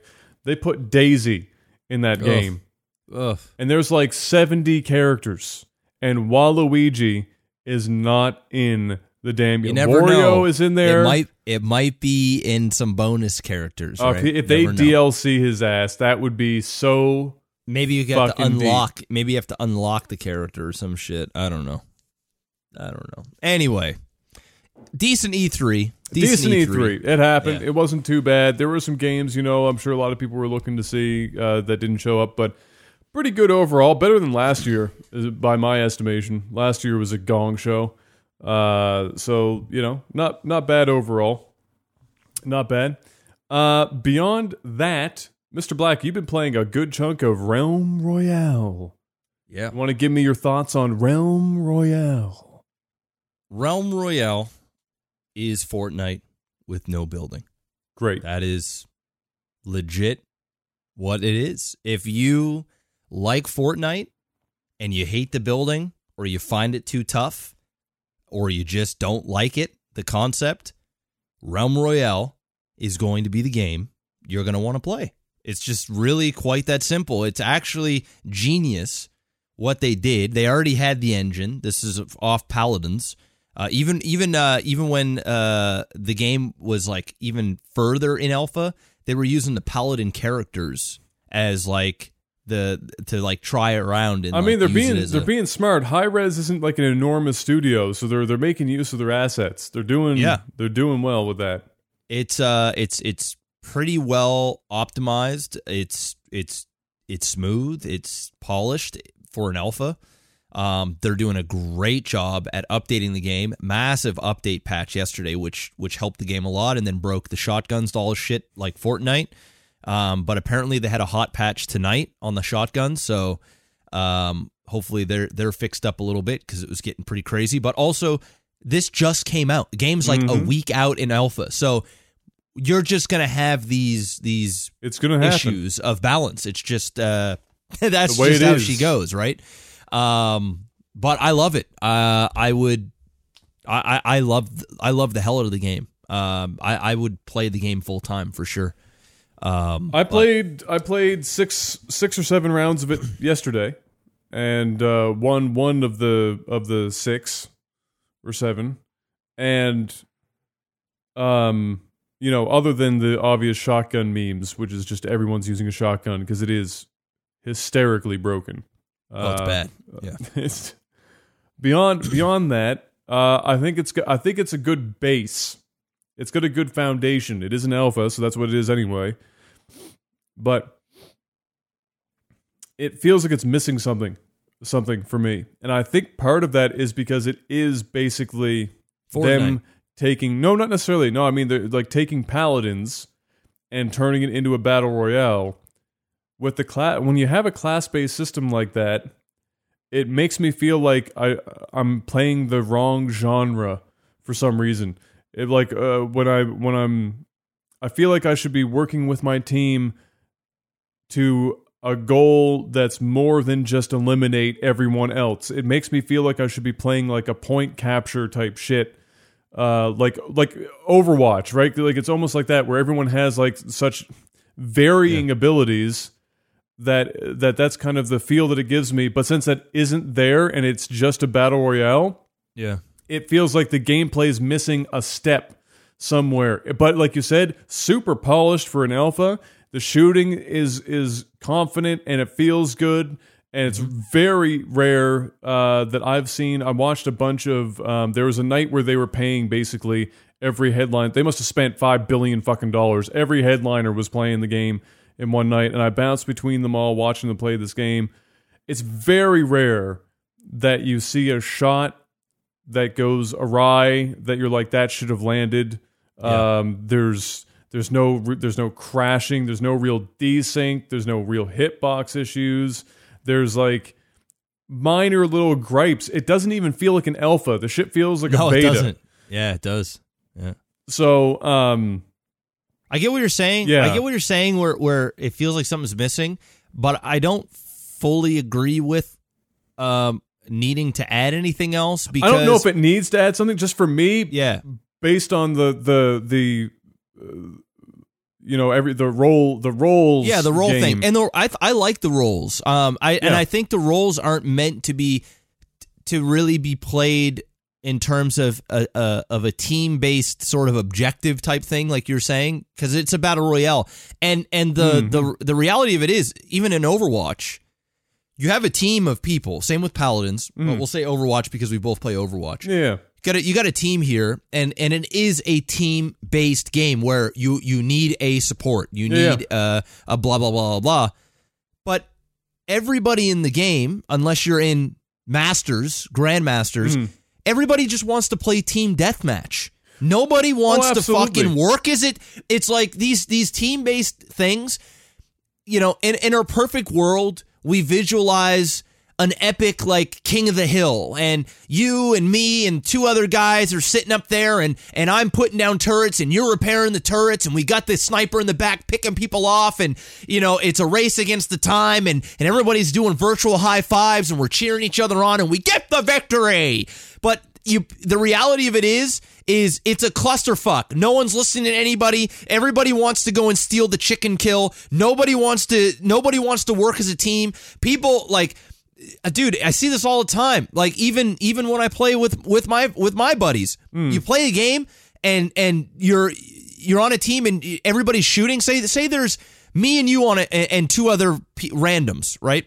And we're against another team of 4 and I managed to pick somebody off, and it turns into a chicken. right? For those that don't know, when you kill somebody, they turn into a chicken, It's and then you got like state, thirty. It's a down thing, and you can jump around as a chicken and get away. You'll have somebody on your team that will that will chase that chicken down and try and and try and get a kill so they can rack up kills. Right? It's like, oh, I've got five kills. I'm But- oh, playing. oh, well, yeah, I'm the, the playing thirst great. the thirst It's- is always like that yeah Yeah, yeah, but but it's like that's the reality of team-based games. Yeah. You can't stop that. And and that's why shitty players will always stay shitty or good players will just stay good. They won't get great. Is sure mechanically you can shoot some stuff, but this isn't this isn't who can rack up the most kills. It's who can win be the last one there. So instead of going after the kill, why don't we shoot off the other guy first? Or why don't you get my back here while I heal? But instead you're fixated on getting it's like League of Legends. You're playing League of Legends and a guy is almost dead and his partner's there, but instead you want to go and chase and do a tower dive to get a kill. And but yet we could have just killed the ADC that was sitting there, but instead you went. Now you died to the tower. Now the ADC cleans up. He gets more, and now the bot lane's fed. All because you wanted to kill. And that's what happens in team based games. That's why I love the fact that, sure, there's different classes so that you can have different types of experiences within the deathmatch. And of course, there are uh, actives that you can pop to help heal each other, shield each other, um, you know, those sort of things. And, and that's always great to have. And there's some strategy involved in there, but it's not an objective based game. And that's what I like about it. They're already building more classes now. They just tweeted out. So they're going to have more classes out. And they're also going to have three legendary weapons for each class. So when you go to the thing, you're going to be able to choose which one of the three legendary weapons that you want to have. So there's just a whole bunch of different variety in what you can. And I love the fact that it knows what it is. And the moment that you try and make this a cooperative experience, doesn't matter if it's a squad, if it's a duo, anything like that, you're going to have the community turn into a raging fuck cesspool of AIDS. That's what it's going to be. Everyone's going to be fighting with each other, blaming each other. It's you have to pick this class. I'm picking this class. No, I want to play hunter. Well, no, bro, I'm main hunter. You're going to play engineer. that's we gonna need happen. the healing that's, totems. That's gonna happen anyway That- no, like, it's not. No, it's not. No, it's not because people ultimately, the casuals and everyone else, they want to go down and kill people and be the last one standing. That's it. It isn't a. It isn't advertised as a team based game. It isn't. It isn't advertised as a as a cooperative type squad thing. Now, at the high level play, at the competitive level, you'll be forced to do that because everybody is so god tier with everything they do. You're going to have to strategically move into uh, uh, move into uh, forges and strategically pick certain items to get first. And the person who manages to get a gold chest plate will will will have sort of an, an upper hand on someone that that doesn't. And those minute minute things will ultimately decide who has the handicap and who doesn't. But in a general wave of, of, of people that are playing the game, dude, all they want to do is go down and kill shit. They want to be the last person or they want to get a bunch of kills before they die and then want to take a screenshot that they got 15 kills. And that's amazing. Listen, the more kills you got, the better. It's how you secure the kills and actually being a team player when you're in a team based game. That's how you win games because ultimately you want to be the last one standing not it's not team deathmatch but everybody uh, does it. So I'm with you. It does kind of feel like something's missing because we have classes and we're so used to uh, when there are classes and teams that, well, why would you have classes if we're not going to work together to to advance our position or or to to make it to to give us the one up on a team of four hunter five hunt four hunters. Why wouldn't we have a, an assassin a mage a hunter and an engineer and work together? And and you you are the the far range guy and you're going to heal us and you're going to shield us and you're going to be the brute you're going to be the muscle why wouldn't we do that? Well, in a perfect world, sure. I mean that might that might even work. But also in an alpha like this where things are broken, there is there is no there there is none of that shit. It's like everybody pick warrior, everybody grab a shotgun, everybody go kill. That's the show, right? So Oh, that's yeah. where it's at right now. But um, I love it. I I absolutely love it. I wish that there was bigger viewership for it for me because I I would grind the living fuck out of it. I just think a lot of people are also just BR um uh they're fatigued of it. It's it's it's it's getting the point now where Realm Royale's actually a special VR. It- It's got it has got uh so much promise. I I talked about uh, Radical Heights on a on a previous podcast where I was really liking it. I was like, you know, there, there's something there, but it is super bare bones. This this has the exact same feeling that Fortnite had when it when it came out on the scene. People are excited. You're seeing the big streamers playing it over and over and over again without being paid. They're they're enjoying it. It's fun. It's it is everything we wanted in Fortnite without the building. It's got a a decent company behind it. They're doing a great job. The the the the community looks great, and uh, and it's it's like another meal ticket, right? It's it's who's going to be the ninja of this game? Who who's going to be what what players are TSM going to pick up for this? It's almost inevitable. We're we're at the we're at the beginning stages. The problem is is now Fortnite is such a big game. It's so huge, and this game is is literally a clone of Fortnite. I don't care what they say.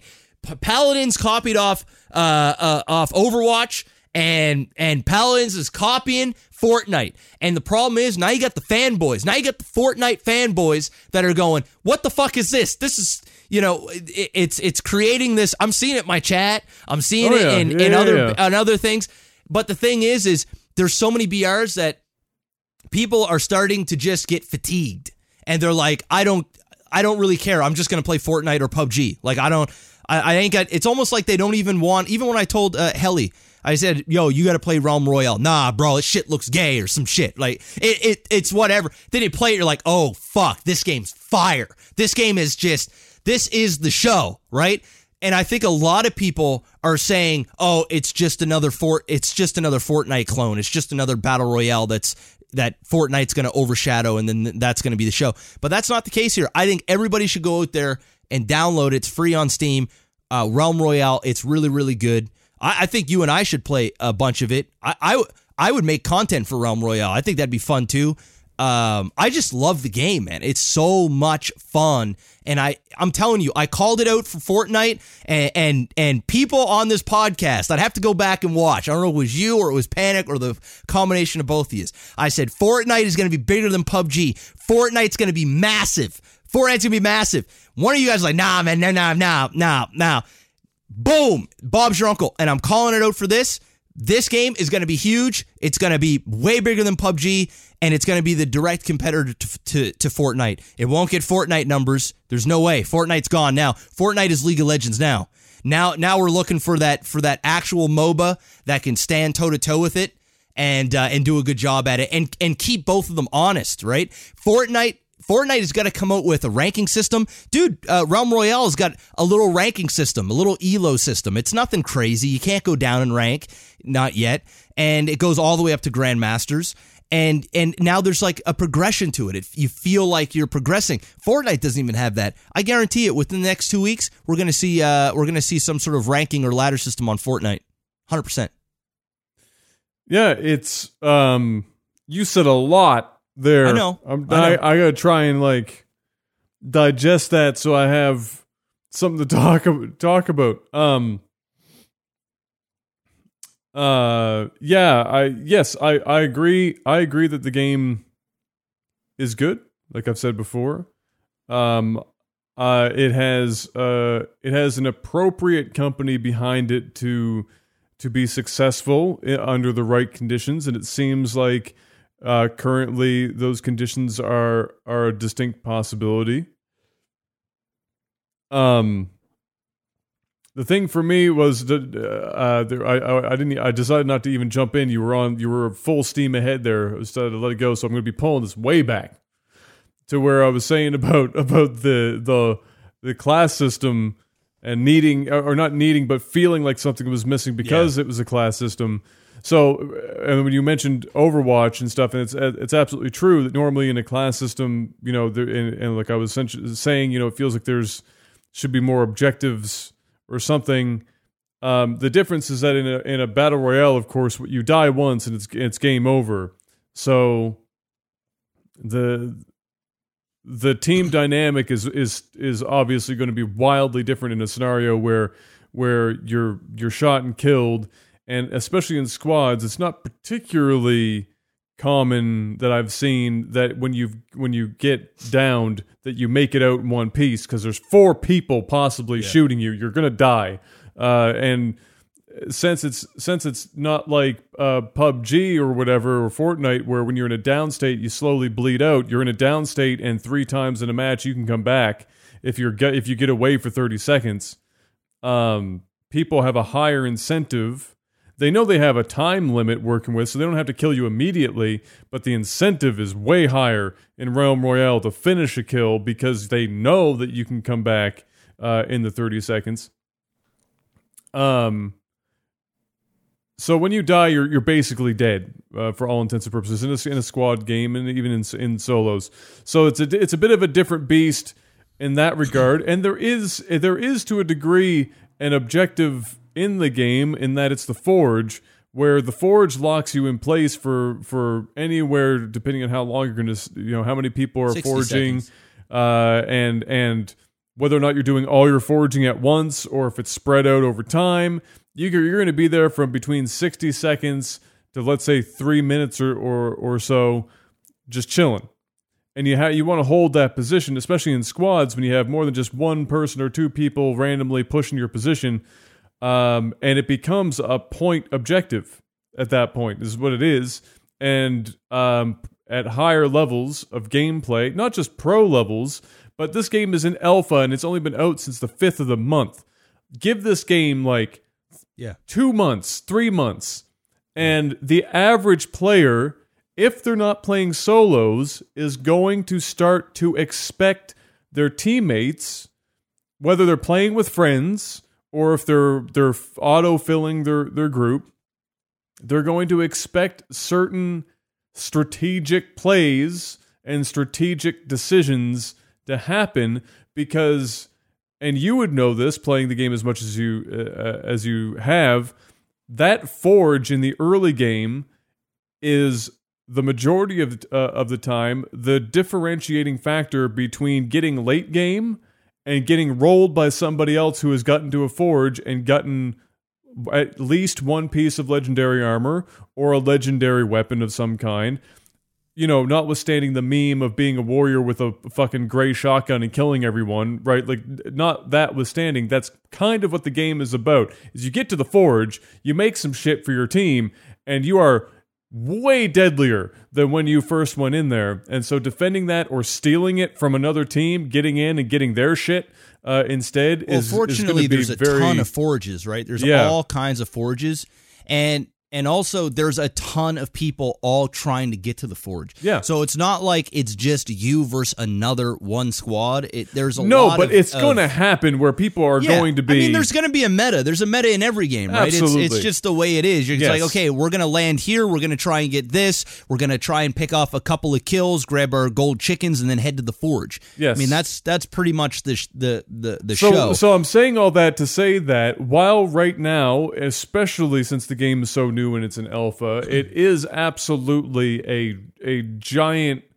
um death match and it will always to a degree at various levels of play be a death match if you hopped into PUBG right now which would be the longest standing game in the BR scene with this level of popularity you and you autofill to your China. team you're going to see people that that go for the thirst of killing a downed guy and usually get killed themselves trying to kill the downed guy. It's just the way that it goes, right? That's always going to be the case.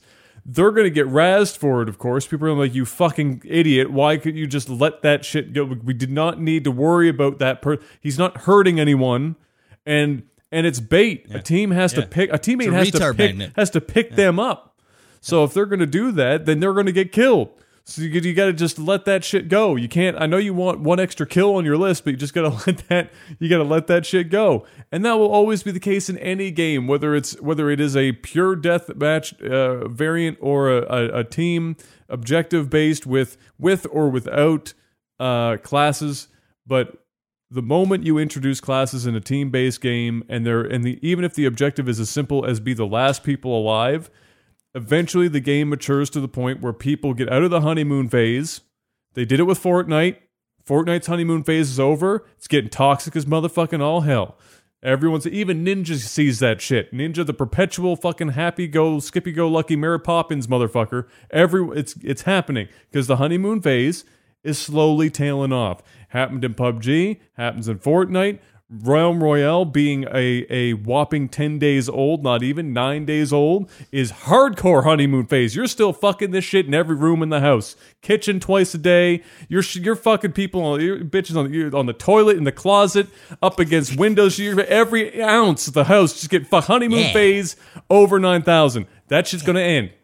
It's going to happen. And people are going to start to look for people to do certain things. And with the classes, it's the number one bait material for I'm going to be this. We need a this. And there's always going to be a class that is relatively necessary, but nobody wants to play because it's not as fun as being a warrior that is more mobile than everyone else in the fucking game and has a self heal and a self shield and a fucking axe that you can that you can switch off a shotgun and do like six billion damage in 0.2 seconds and be the god hero instead of the the slow burn assassin that goes invisible, pops up and does a thing. He's like, ha, and then like fucking like you know takes off, but is still going to be an integral part of a four man team in the future when shit's not just shotgun meta. Like that's going I've got to a, I, happen. I've got a, I've got a good, I've got a good counter for all that. And you're right. Okay. You're right about, you're right about all of it. It's, Okay. it's, it, it's inevitably gonna happen. But I've got a, I've got a counter. You run solos. that's that's well, you can. show. You absolutely, run solo. absolutely. If you want to, if you it. want to avoid that, you just you just run solo. Run solo. I think That's that it. I think that Realm Royale is going to be um, at its peak in a squad, a four man. I think that Fortnite shines best in duos. I think PUBG's highest thing is solos. Um, and uh, from a competitive standpoint, uh, squ- uh, between it's a toss up between duos and squads in PUBG, but it's a more of a, a a personal thing. I think duos is best in PUBG because four man just you're you're spending fucking five hours trying to down everyone, and it's annoying as shit. But with Realm Royale, the because of the class system, odds are it's going to fall in the full four man squad format, and solo's always going to be available. And you can do that to get away with it, and then only play when you have a friends uh, friends that can make up the full team. Absolutely, um, and that's obviously the the dream situation.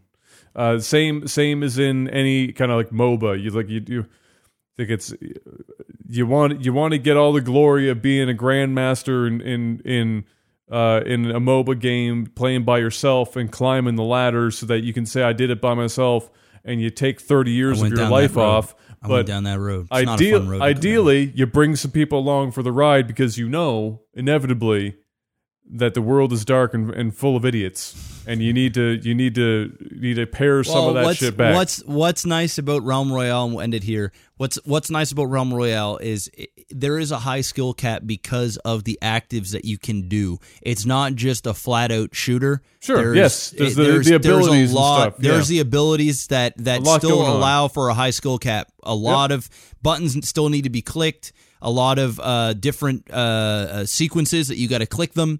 Um, different levels to that shit. Um, But it feels good. If oh, I'm gonna play it after this podcast. uh, so other than that, uh, I don't think there's any other gaming I think we've gamed it out. related things I can think of off the top of my head. Um, hit me up with some TV and movie jingle. Movies, TV. I actually have nothing. So if you have anything, this could be the shortest segment in movies TV. what do you, what do you Um, okay, got? I watched. Uh, I watched um, Hereditary. Oh, right. Yeah, you said it was the scariest movie you'd ever seen. Literally the scariest movie I have ever seen in my life. It really didn't Um, look that that scary watching the trailer. Well, it's a different type of scary. It's the it's it's not a jump scare scary movie. We're in It's not Japan a- now, is what you're telling me. We're not Pretty in the- much. We're not Western. We're going the the psychological horror. it's what it was. It was a psychological horror. Um, it was um, there's I don't want to spoil anything. And what was nice about it is I went in, I watched the trailer for that movie in the theater months ago, probably like three or four months ago. Mm, I remember, I remember seeing seeing it ages it. and ages and ages ago. Yeah, I think I actually saw it during um, when we went to A Quiet uh, Place? Quiet Place. I think the preview was on that. it was definitely on that one for sure. Yeah. Yeah. So I saw it and I was like, eh. And then and I and then I was just like, I'm probably never gonna watch this movie. It looks bad. And then uh, Rotten Tomatoes came out and it's got like a 96% on Rotten Tomatoes, but then the audience score was like 50%. Ah, Right. ugh, so I was ah. like, I was like, okay. So the last time that happened to a horror movie, it was called The Witch, and I went out and saw The Witch. Oh, with, that, with, yeah. With with Kayla. It was garbage. It was hot pile of steaming asshole. wasn't for me. It was one of those like artsy fartsy, pretentious, like you know, trying too hard shit. Um, you know, I, that the shit that critics like, you know, where it's just they want to which explains the they score. want, yeah, they want, yeah, I'm a crit, you know, I'm a critic, and yeah, this is different. This this hits a different type of palate for me, yeah. And it's like, okay, cool, but audiences not so much. So I was like, fuck, this could be like The Witch, where the critics are just stroking this dick, and it's gonna be bad. And it was just like one of those nights where I was just in the mood to go see a movie. So I was like, fuck it, I'll go to Late Show. And it was like a two over two hour long movie. It was like two hours and that's ten a minutes or some shit. Horror like, movie. Fuck, man. Yeah, it's- yeah, I was like, fuck. So um, I was like, all right, I'll go see it. I, I watched it, and the first, the very first frame of the movie, I was like, oh fuck, this thing is gonna be creepy. the way the the the way it was filmed, the imagery, um, it was almost like it was almost like, and it was a first time director, and it was like he had this really amazing, uh, um, uh, what what's it called? Uh, where all the pictures are, the storybook or not the storybook, um, Storyboard. storyboard. It looked like I was I was watching the most beautiful concept of a storyboard that they literally just made into a a movie. And I was like, okay, this is nice and and the the acting was just superbly done it was it was and there's a lot of drama in this there's like the, the, emotion is crazy and there's a lot of crying and shit and usually when there's a lot of that stuff, it's it comes off like forced. You're like, ah, man, you know that that just that that that take just did not do it for me. But I, I forgot that I was watching a movie. Like I forgot that usually when I'm when I'm watching a horror film, like and there's jump scares and there's like CG'd aliens and shit. You're just like, I, I can't really get all that scared. Like I'll I'll get jump scared and I'll be like, oh Yeah, fuck, yeah, that was crazy. But I don't get scared. Like I'm where I'm like where where I'm kind of freaked out.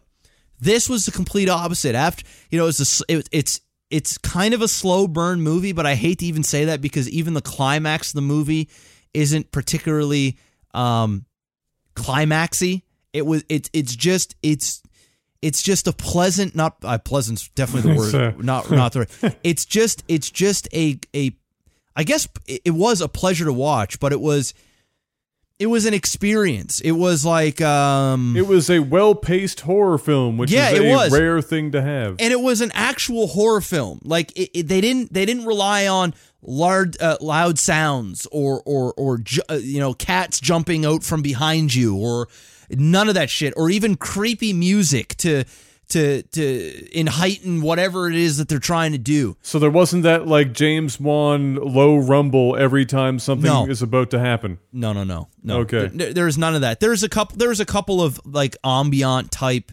um, sounds and things, but uh, a lot of it came just from dialogue and came from imagery.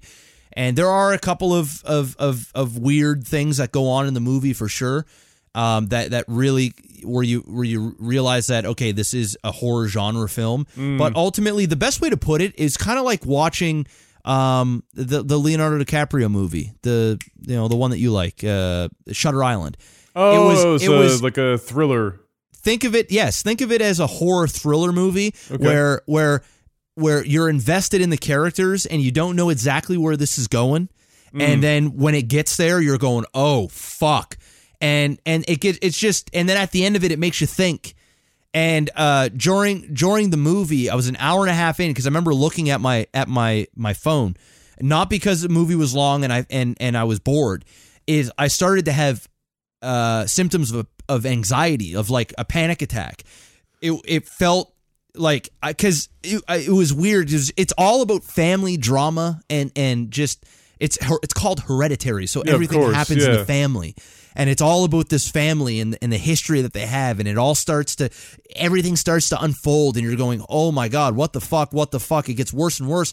And it gets to the point where where I started like putting myself into this into this house and I started to to my my throat started to feel like it was closing in on me, and I couldn't fully catch my breath. And I was like, and then I realized that holy shit, a movie is having this effect on me. And I an hour and a half in, I almost I shouldn't say I almost left, but it, it went through my mind like if this gets any like if my these symptoms get any worse, I have to leave and get fresh air. Like I can't. It's like how much more of this movie's left. I realized there's like 40 minutes left of this movie. I'm like, Jesus Christ, this is getting worse, and it progressively got worse. It was like it just got scarier and scarier and most more ridiculous and scarier. And uh, I just loved it. I, I have to say, if anybody out there wants to watch a movie, now it's not for everybody. It's going to be one of these movies where Adam could go and watch and go, dude, I, I listen. You pumped this movie up. I went and saw this movie. Well, horror is weird for me. It was just hot never. trash, it just never right? gets me. That like very rarely does it actually pull me in. Yeah, and it was like it, some people might go, it was hot trash. Like I did not, I did not like the ending. I thought it was weird. It it didn't scare me because most people when they think scary movies, they just think you know uh, Jump jump scares and and, stabs yeah. and fucking people are screaming and dying and you know there's there's demons and shit that are ripping their you know heads around and fucking walking, you know doing all these crazy walks and shit. That's what they think of when they you know Yeah. uh, when they think scary movies. So then they go in there, they I thought this was supposed to be scary. It's like no th- this is more of like you got to use and you don't even really need to use your brain all that much but you just got to kind of pay attention and get lost in it and it just kind of boils. It's like layers to the shit. It's like it's like if you had a friend that had a really fucked up family. Like just really fucked up right? Every everybody knows like people's families that that are that you know they might there might be a father that's like an alcoholic or uh you know a mother that's like a drug addict or or or there's you know there's a child that has like a a, a disability that's just fucking the whole family dynamic up and it's a struggle but but you you only see your friend at school and you can tell that whatever's going on at home is just really fucking him up and there's something off about him. He's just disconnected. Like there's always something on his mind. But then actually living in that house and seeing what they see through their eyes on a regular basis and and just living the nightmare. That's what this is. It's just like oh my god. Like no like leave. But you can't because you're there and it's just what you're used to and it's normal and it's fucked. It's like that. And and if you can if you can get attached to that it it's a scary movie. It's a very scary movie. It's well done. I'm I'm It like looked- in love with it. I'm It in looked- love with it. uh, Well, I mean, for a first, so for a first time director, what was your what was your take? Did it did they have uh did they seem to have their own their own style, or did it seem like they were biting somebody else's style? I mean, there there there were the the horror movie, uh, some horror movie bites that are in almost every horror movie. I mean, even James Wan and his his I, he's one of my favorites.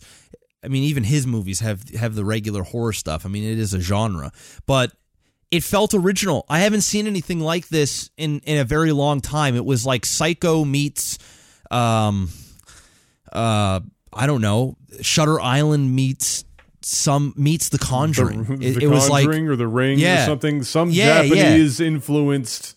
It would there was a little bit of Japanese influence and and and maybe just the the, the visual look of it, like Yeah. uh, Kind stylistically. of gritty.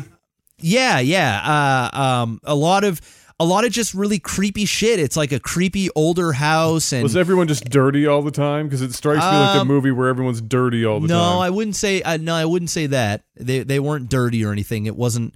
It wasn't that. But um, it wasn't a very bright movie either. Hmm. Um, and, but the acting was just so so very well done. It was just. It was. It it, it was like being part of um. Uh, it it made you uncomfortable. It's like if you're at your friend's house once again, and and you're chilling, and say you're at my place, right? Mm. and you're at my place, we're playing video games, and we're sitting there, and then all of a sudden, my parents just start fighting, right? And they're fucking screaming at each other and shit. And and I turn up the volume on the TVs, Yeah, to and, drown and- it out. and and trying to drown it out, and and and we both know what's going on, but I'm not acknowledging it, and I'm hoping that you don't bring it up. And and I'm hoping that, you're not hearing feeling. and that unsettling feeling of Yeah, like yeah, yeah. Jesus Christ, like I th- this is horrible. It's embarrassing. It's scary. It's it's it's your secret that somebody else is getting in on that you, that you that you just don't want people to know about. It's like that times 100 and it's that's the type of horror it is. That's the type of awkward um it's that. That's what it is. That's the best way I could put it. It's it's you don't want to be there, but you're you're you're stuck there. You're forced to watch this out unless you want to leave, and it's not a comfortable. It's not a comfortable watch. It's not a comfortable watch. Well, there you go. If you're if Yeah. you're down for an oppressive ass movie, uh, that's I'm hyping this up way too much. Uh, yeah, a I'm little bit. it. You're giving you're giving her the nuts. That's for sure. You're giving. Oh, you're for giving her me, going. ten out of ten. Ten out of ten. Wow. Nothing. There's nothing. Uh, ten out of ten. Ten out of ten. The only thing I could I could gripe on it a little bit. The ending was, it was out there, but I appreciate what they did and it all made sense. Ten out of ten. Okay. Best horror I've seen since The Conjuring. James Wan's Conjuring. That's it. Well, we got the Nun coming up soon too. The in September, which is an offshoot of The Conjuring. That's the same Yeah. universe. So we'll have yeah, yeah. That, that nun. Yeah. we'll have that to, to compare to. Um, well, there you go. Yeah, I mean, it, it did look when I saw the trailers for it. I thought, you know, it, it looked different. Which for a horror a horror movie for me, I was like, all right, that's that's the best start that I could hope for. Is that it doesn't look like every other horror movie that has come out in the last ten years. Uh, which it also now sounds. That'll like be a good one, man. If you if you can watch it, like not not, I wouldn't go to theater. It's not necessarily a theater movie, although it is nice to see it on the biggest screen in, in a dark Yeah, yeah. auditorium with other people. Um, but you know, it'd be great at home, like with the lights off and some fucking your favorite snacks, and Oh, you're I'm sitting sure down there with the lady. watching it eventually. It's it's a it's definitely worth watching for yeah, sure. uh, for sure. Because you know, horror horror is a a common a common watch here uh, when we have some downtime. Any other movie TV deals? That's that's the show. Won't be until next week when Jurassic uh, Jurassic World Right. Comes makes out. makes this see that. thing happen. Well, we got some tech support questions here. Uh, this is, I got to get this one just because it's so random. I can't answer, and it's Goose sent us this question ten time or ten dollar lifetime, ten dollar current. So this is a fresh. Mm, off the thank press. you. We got fresh ones. I just thought we were just Fresh. We're just losing at this point. Well, we're also doing that. Uh, Okay. We're just ga- we're ga- we're we're losing more than we're gaining. So we're still getting the fresh, just not at a fast enough pace. okay. So shout out to Goose for being one of the of the few stemming the flow uh, a bit uh, from going too quickly. Every time you get into the car, you have to fight a chicken to the death. And think about how many times you get into the car uh, now, and if you get in, but then realize you forgot your phone, etc. So every time you step foot into that car, you're fighting a chicken to the death. Okay, or once a year, you have to fight an orangutan to the death, but you get a sword.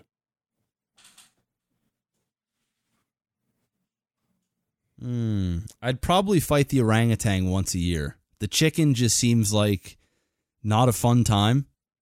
Every single time you get in your car, and I mean, we're talking. You get in the car, you fight a chicken. You go to where you're going, you get out, you go back in, you fight a chicken. You go get gas, you fight a chicken. You go pay for the gas, you go back in the car, you're fighting a chicken. I mean, I'd be fighting chickens more than I am in Realm Royale. So I'm gonna fight the damn orangutan, and I'm gonna have my sword and I'm gonna stab the shit out of it once a year. I'm going. I'm going chicken. What? Okay, couple couple reasons. One, yes, major annoyance every time you get into the vehicle, you got to fight a chicken. Chicken, not the most dangerous thing in the world. It is annoying, but you you literally you grab any part of it, wing, foot, anything. You get to the. It is not difficult to break a chicken's neck. Doesn't take very long. Grab that bad boy, pull, done. You, you kill the chicken and you get dinner. It's easy, straightforward. An orangutan, even with a sword. First of all, I don't know how to use a sword, a pro, like properly.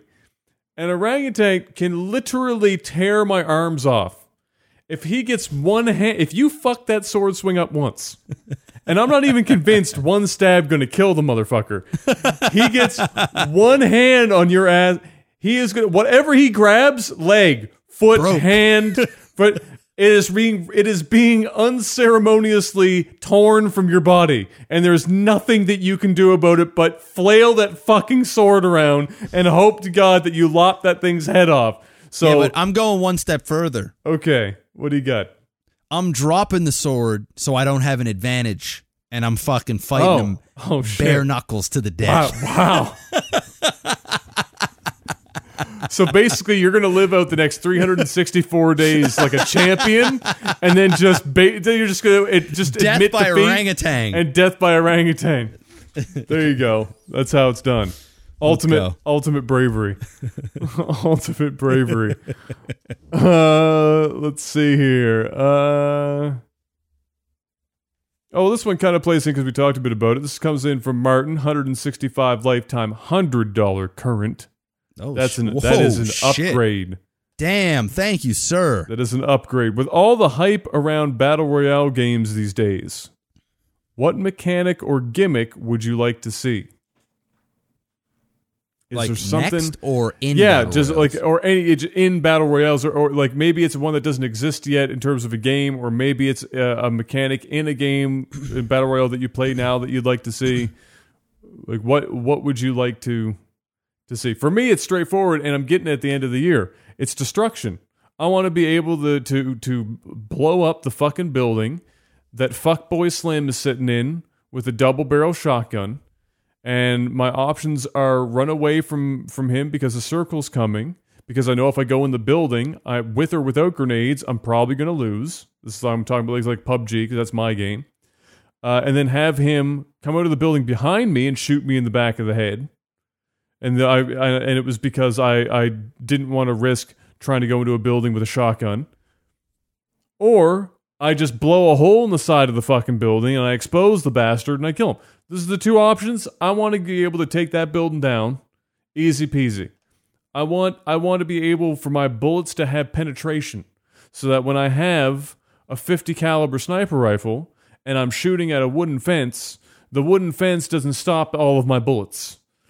I want to I want to be able to shoot a 762 round at a chain link fence with somebody standing behind it and not have every bullet deflect like it's adamantium.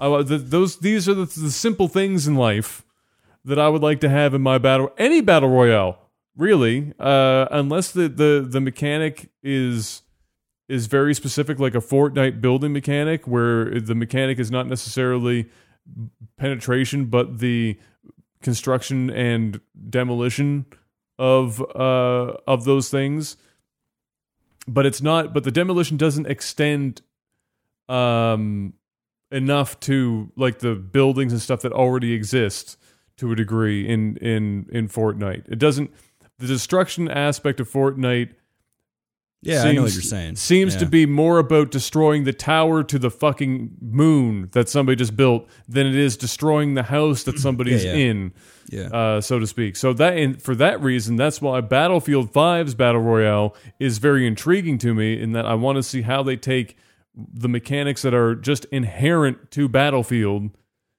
slap it into a battle royale format, and press the go button. So that that's that's that's my gimmick that I I'm, I'm gonna for. cheat and just agree, um, because it- is just, and it's not so much the destruction of buildings that I, that I'm interested in. Mm. I'm I'm just more interested in the the half and half of simulator and arcade, and the the what Battlefield Bad Company. I I just wanted Battlefield Bad Company two in battle royale form. Mm. Um, that's basically what I want. I want something where um, it feels like I'm in war.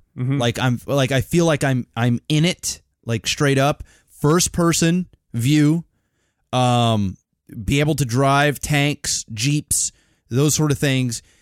Being able to run through buildings, blowing up buildings, uh, and and uh, on a battlefield on a large scale as well. And and those are the types of battlefields that will also require actual teamwork, more squad like um, objectives. And we're not talking objectives as in like King of the Hill or you know hold this area or flag or whatever. We're talking okay us squad here we're going to go and infiltrate this building or we're going to go and take over uh, you know that area and hold it down or we're to take this tank or th- this jeep and you're to grab in the back on the chain gun and we're to drive through here and you're to jump out and you know those are the type of more thought provoking um uh more methodical type gameplay that isn't PUBG that isn't slow paced, boring, sitting in their camp, wait for someone to run by, shoot them once, go camp again for 40 minutes. Something that there's war, there's explosions happening, shit is blowing up. You you don't feel like you're safe in any building.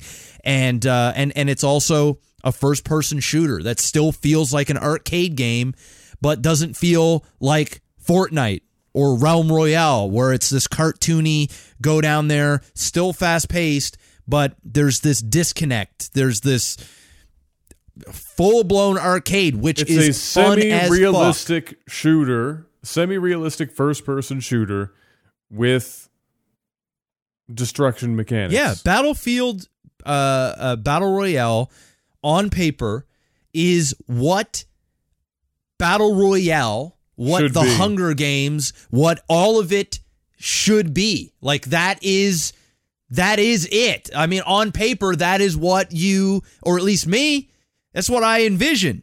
I envision a real war, something with real stakes. Not this thing where you pop into a chicken and bounce around, or this thing where you build a tower in two seconds, or this thing where you sit down in a broken game and you camp and you shoot somebody, or you try to shoot somebody and the bullets go everywhere and you don't kill anybody. I'm talking a real battlefield battle royale. That is the show. I actually can't think of a better battle royale there is. So We're gonna see if they can pull it off. Uh, it's EA, because so there, I mean there there are some, there are some hurdles there with how they tackle it because there there is you know uh, classes in Battlefield you know engineers medics and everything the vehicles specifically things like tanks that's a that's a major fucking can you imagine just coming across a tank so then the question is well if there's only random weapons laying around the only real counter to a tank is like a fucking RPG or mines or something. So their their challenge is going to be about balancing available vehicles with how the classes mesh in with battle royale versus this the the type of distribution of weapons. Maybe you just start with your class weapons, like it's uh, and you can only use your class weapons. Maybe they try and do like a Realm Royale style thing. Um, because if they went pure PUBG, then the level of RNG when you add a tank to the mix might not work out all that hot. Because the moment somebody hops into a tank early game, well, shit. What are we gonna do about a tank rolling up on our shit? Uh, or even like an APC plane. with a with a 50 caliber machine gun or a plane. You know, like like what? How does that all come to? And if we're gonna just- find out. We're, we're gonna, gonna find find out. out, how they So- do it, right? so Yeah, we're gonna if find they- it could suck. if could they suck. if they pull it off, it's Woo. to be absolutely incredible. Yep. And if they don't, it's going to be horribly disappointing, and I'm going to be a very sad panda. But hey, either way, we're going to We're gonna find, find out. Um, and it might not even launch with the game. We don't even know that. I don't think it's going to. So They didn't show anything. They were They just, just- like, yeah, we're, we've got battle. We're doing battle. We're doing royale. Yeah, it's and then that was it. That's all you heard. They're like, oh, you got no footage for us. Yeah. nothing. No. You're just announcing this because if you don't, you know, nobody's going to get excited about your game. yeah, exactly. Because Call of Duty's coming out with their own battle royale, and that's the thing. So we'll see. We'll see what it looks like. so we'll see. So that that's that's coming. Uh, I'm just going to answer this question real quick. We've had it uh, in the past, probably from the same guys. Comes from James, ninety dollar lifetime, ten dollar current. Thank you, James. Said, Thank yeah, you, ever uh, consider having guests on the podcast? Yes, we have. We ran a test run early, early, early on in the podcast when we had Nathanius come on, who was a buddy of ours. We wanted to do a test run with somebody that we knew really well, so that if shit went absolutely south, that it wasn't some sort of horrible exp- horrible experience. Uh, it went sort of okay.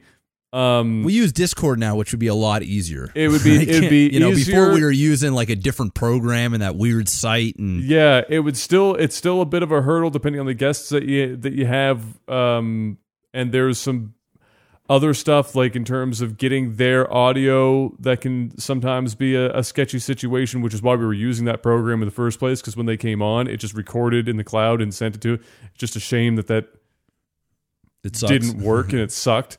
Um, so yeah, so they, yes, absolutely. Uh, but right now for us, if I'm going to be, if I'm going to be a straight shooter with you right now, this podcast is about weekly getting together and making the show fucking happen the way that it's happening right now, because we still have to sort out a whole bunch of shit on the back end of this, whether it looks like we do or not. There's a whole bunch of shit that still needs to be sorted. Oh yeah. and I'm not dragging any kind of I don't care how high or low profile these guests are. I am not risking because when I do guests, I want to make sure this is a well-oiled fucking machine and not something where where we're just kind of flying by the seat of our pants and we bring on somebody uh, and it goes tits up because first impressions, boys, you don't get more than one shot uh, on that. So that's that's a lot of why. Uh, but do we do we want to do guests in the future? Yes, absolutely. We'd love to make that happen. we will work towards it. It's just not going to happen next week. Uh, just that's just kind of the way that it is. Uh, Black Jimmy, four hundred twenty-five dollar lifetime. Jesus. Jesus. Jimmy. Hundred hundred dollar current pledge. Hmm. Asks, coincidentally, what's the bravest thing you've ever done? Well, Jeff just admitted that he wanted to fight an orangutan bare knuckle. so even though it hasn't happened, that would have trumped anything else that he's done Mm. uh, to date. But uh, what's the bravest thing that you've done? That's a don't. good question. I don't think I've been put in a lot of in a lot of situations that would require copious amounts of bravery. I don't think I have either. Um, I, I haven't done anything like extreme, like uh, like jump No. out of a plane or uh anything like that. Bravest thing I've ever done. Wow. Um, I really don't know. I mean, there's there's one thing that comes to mind. Uh, when I was younger, when I was in elementary school, um, I do believe it was grade five, and there was a guy named Colin, um, who ultimately we we we were friends all the way up through I think about mid high school when he left, um, went to a different school, but um, yeah, he uh, I was uh, in in elementary school and junior high. I was uh, this was like before you knew me. Oh, well, you knew me when I when I was in junior high. I think Mm, mm, grade mm. nine, grade eight. Hey, Grade eight is when I went uh, to Herring Cove. yeah. Um, but uh, you know, in in elementary school and even junior high, I mean, I was a pretty I wouldn't say quiet kid, but I um I kind of kept to myself. I, I had like a little group of friends. I wasn't Hmm. part of the cool kids club or anything like that. I was just kind of the cool kid in the not cool kids club. Um, there's kind of more of the leader of the The of B movie cool kid. Exactly. You know, I was the Jean Claude Van Damme, right? I ran that sh- sort of show. I You was weren't. never the. Brad Pitt or yeah, the, you weren't Brad the Tom Cruise. I was. I was. I was at best Arnold Schwarzenegger, right? At oh, best. I mean that's pretty good. Yeah. I mean, you know, I've had I've had a couple of good years, but I would say more of the Jean Claude is probably the better way of putting it. Um, but anyway, there's this there's this guy named Colin, and uh, we were fighting over over a girl. Um, her name was Dominique, and I had a crush on Dominique, and he had a crush on Dominique, and I ended That's not up. even a name that I recognize. you don't know her. You don't know her. Yeah, this is totally. uh, She never even. She never went to Herring Cove. Oh, that would She went to explain why. Kennard. Yeah, she went to okay. Ah, okay. Yeah, yeah. Um. So, but this was during this was during elementary. So, all right. So this is way back. This is Mm. way back. This is grade grade five, and uh, we were out at recess, and The stakes are high. The stakes are high, and everybody's out there playing. Is like a fifteen minute break or whatever. I remember Dominique was out there in the back of the school playing hopscotch, and I was uh, doing jump rope. Right, and this was just when I was learning how to do like uh, like the double like the double jump rope. You know where you know Double the, Dutch. the double dutch. Right, so I was I was Mm. learning that. Fancy I- moves. Yeah, and uh, and I kept fucking it up. And I remember Dominique Dominique came over and she she showed me sort of the technique that you have to use to to do the double dutch. That was like And the mini. course- was it like the mini golf where she reached around your hips and showed no, you how to do it? No, it was more Ah. like it was more like she just started doing double dutch, and Like, this I is how you do it, watched, scrub. This is how you do it, and then I started. You know, I got I got a couple in, whatever. So anyway, I uh, Colin Colin was there, and he got pissed at me. And when we lined back up in, to go back into school, when you get all in lines, he was behind me. He pushed me, and I was Hmm. like, I was like, "What are you doing?" And he and you know he was. I don't even remember what he said. This is pretty cloudy. It was but a long I- time ago. yeah. So, but he he pushed me, and I remember it vividly. And I turned around and was like, "What the fuck?" And and I thought we were friends, like we weren't like close, but we we were cool with each other. And uh, it ultimately was all about Dominique. So it got worse. So um, the day had passed, and and time had gone on, and Dominique and I were were now I was sitting close to her in class, and it was like you know full blown crush type shit, right? Yeah, the And, elementary uh, school crush. I ended up uh out they used to have these little cubbies like these hangers outside of the classrooms you put your coat and you can put your winter boots on Yeah, and, yeah. and have it all there and you go in class so anyway uh we were we were getting out and we ended up kissing like we we did a little peck it was like a Wow. it was like a yeah it was like a dare like we, we were you know there was a bunch of truth or dare shit Of course, going it on ha- and- at at that age, it has to be spin the bottle or a dare because nobody's just going for it otherwise. Yeah, it was like it was like a truth or dare thing, and um, we ended up like somebody dared us to kiss during recess or after school one day, and we were like, "No, we're not doing that." And then we ended up just doing it like not when when we were supposed to, but we ended up just doing it. Anyway, Colin got pissed as fuck, and um, he said that uh, he was going to fight me after school. And was it at the flagpole? no, it wasn't at the flagpole; it was in a baseball diamond. Oh, Uh, okay. there's like there's a school, there's a basketball court, and then there's like a little baseball field. So um, he was like, "Yeah, we're fighting after school," and I was scared. Like I, I you know, I was. I'd never fought before. I'd never fought anybody. Like, you know, Well, you would have been I- what ten? I don't know. I don't even know how old I was. Grade five. But yeah, anyway, 10. he was. Yeah, you would have been ten. Yeah, ten, maybe eleven. I don't know. so anyway, he was like, "Yeah, we're fighting," and I was like, "I was like, no, I don't want to fight." And he was like, "You're gonna fucking fight me after school," and blah blah blah. And then my friends and everybody knew what was going on, and um, I I remember this like it was yesterday. I I leave school and I lived out in in Cowie Hill, so. I went to Chebucto, so I could I would just walk home. There, was- I didn't get on a school bus or anything, but the route to go home was through the basketball court, and then to the right was the baseball diamond. So Yeah, I'm yeah, yeah. walking, I'm walking home with my friends, and there's some commotion going on in the baseball field. There's like and, and out, out in the outfield, there's a group of kids out there, and um, next thing you know, it's like, oh, there's Jeff, there's Jeff, there's Jeff. And kids all started running towards me, like, "Yeah, fight, fight, fight!" Kids and are I was so like, I was fucking like, savage. It's amazing. yeah, and I was like, I was like, no, I'm not, I'm not going to fight him, right? And I remember walking up to the top of the hill, getting ready to to walk home, and they were like, you know, calling me names and stuff. And then Colin opened up his mouth and he said something about my sister. And I don't remember what he said about my sister. And at the time, my sister was like fucking like one or two years yeah, old. she's like, a baby.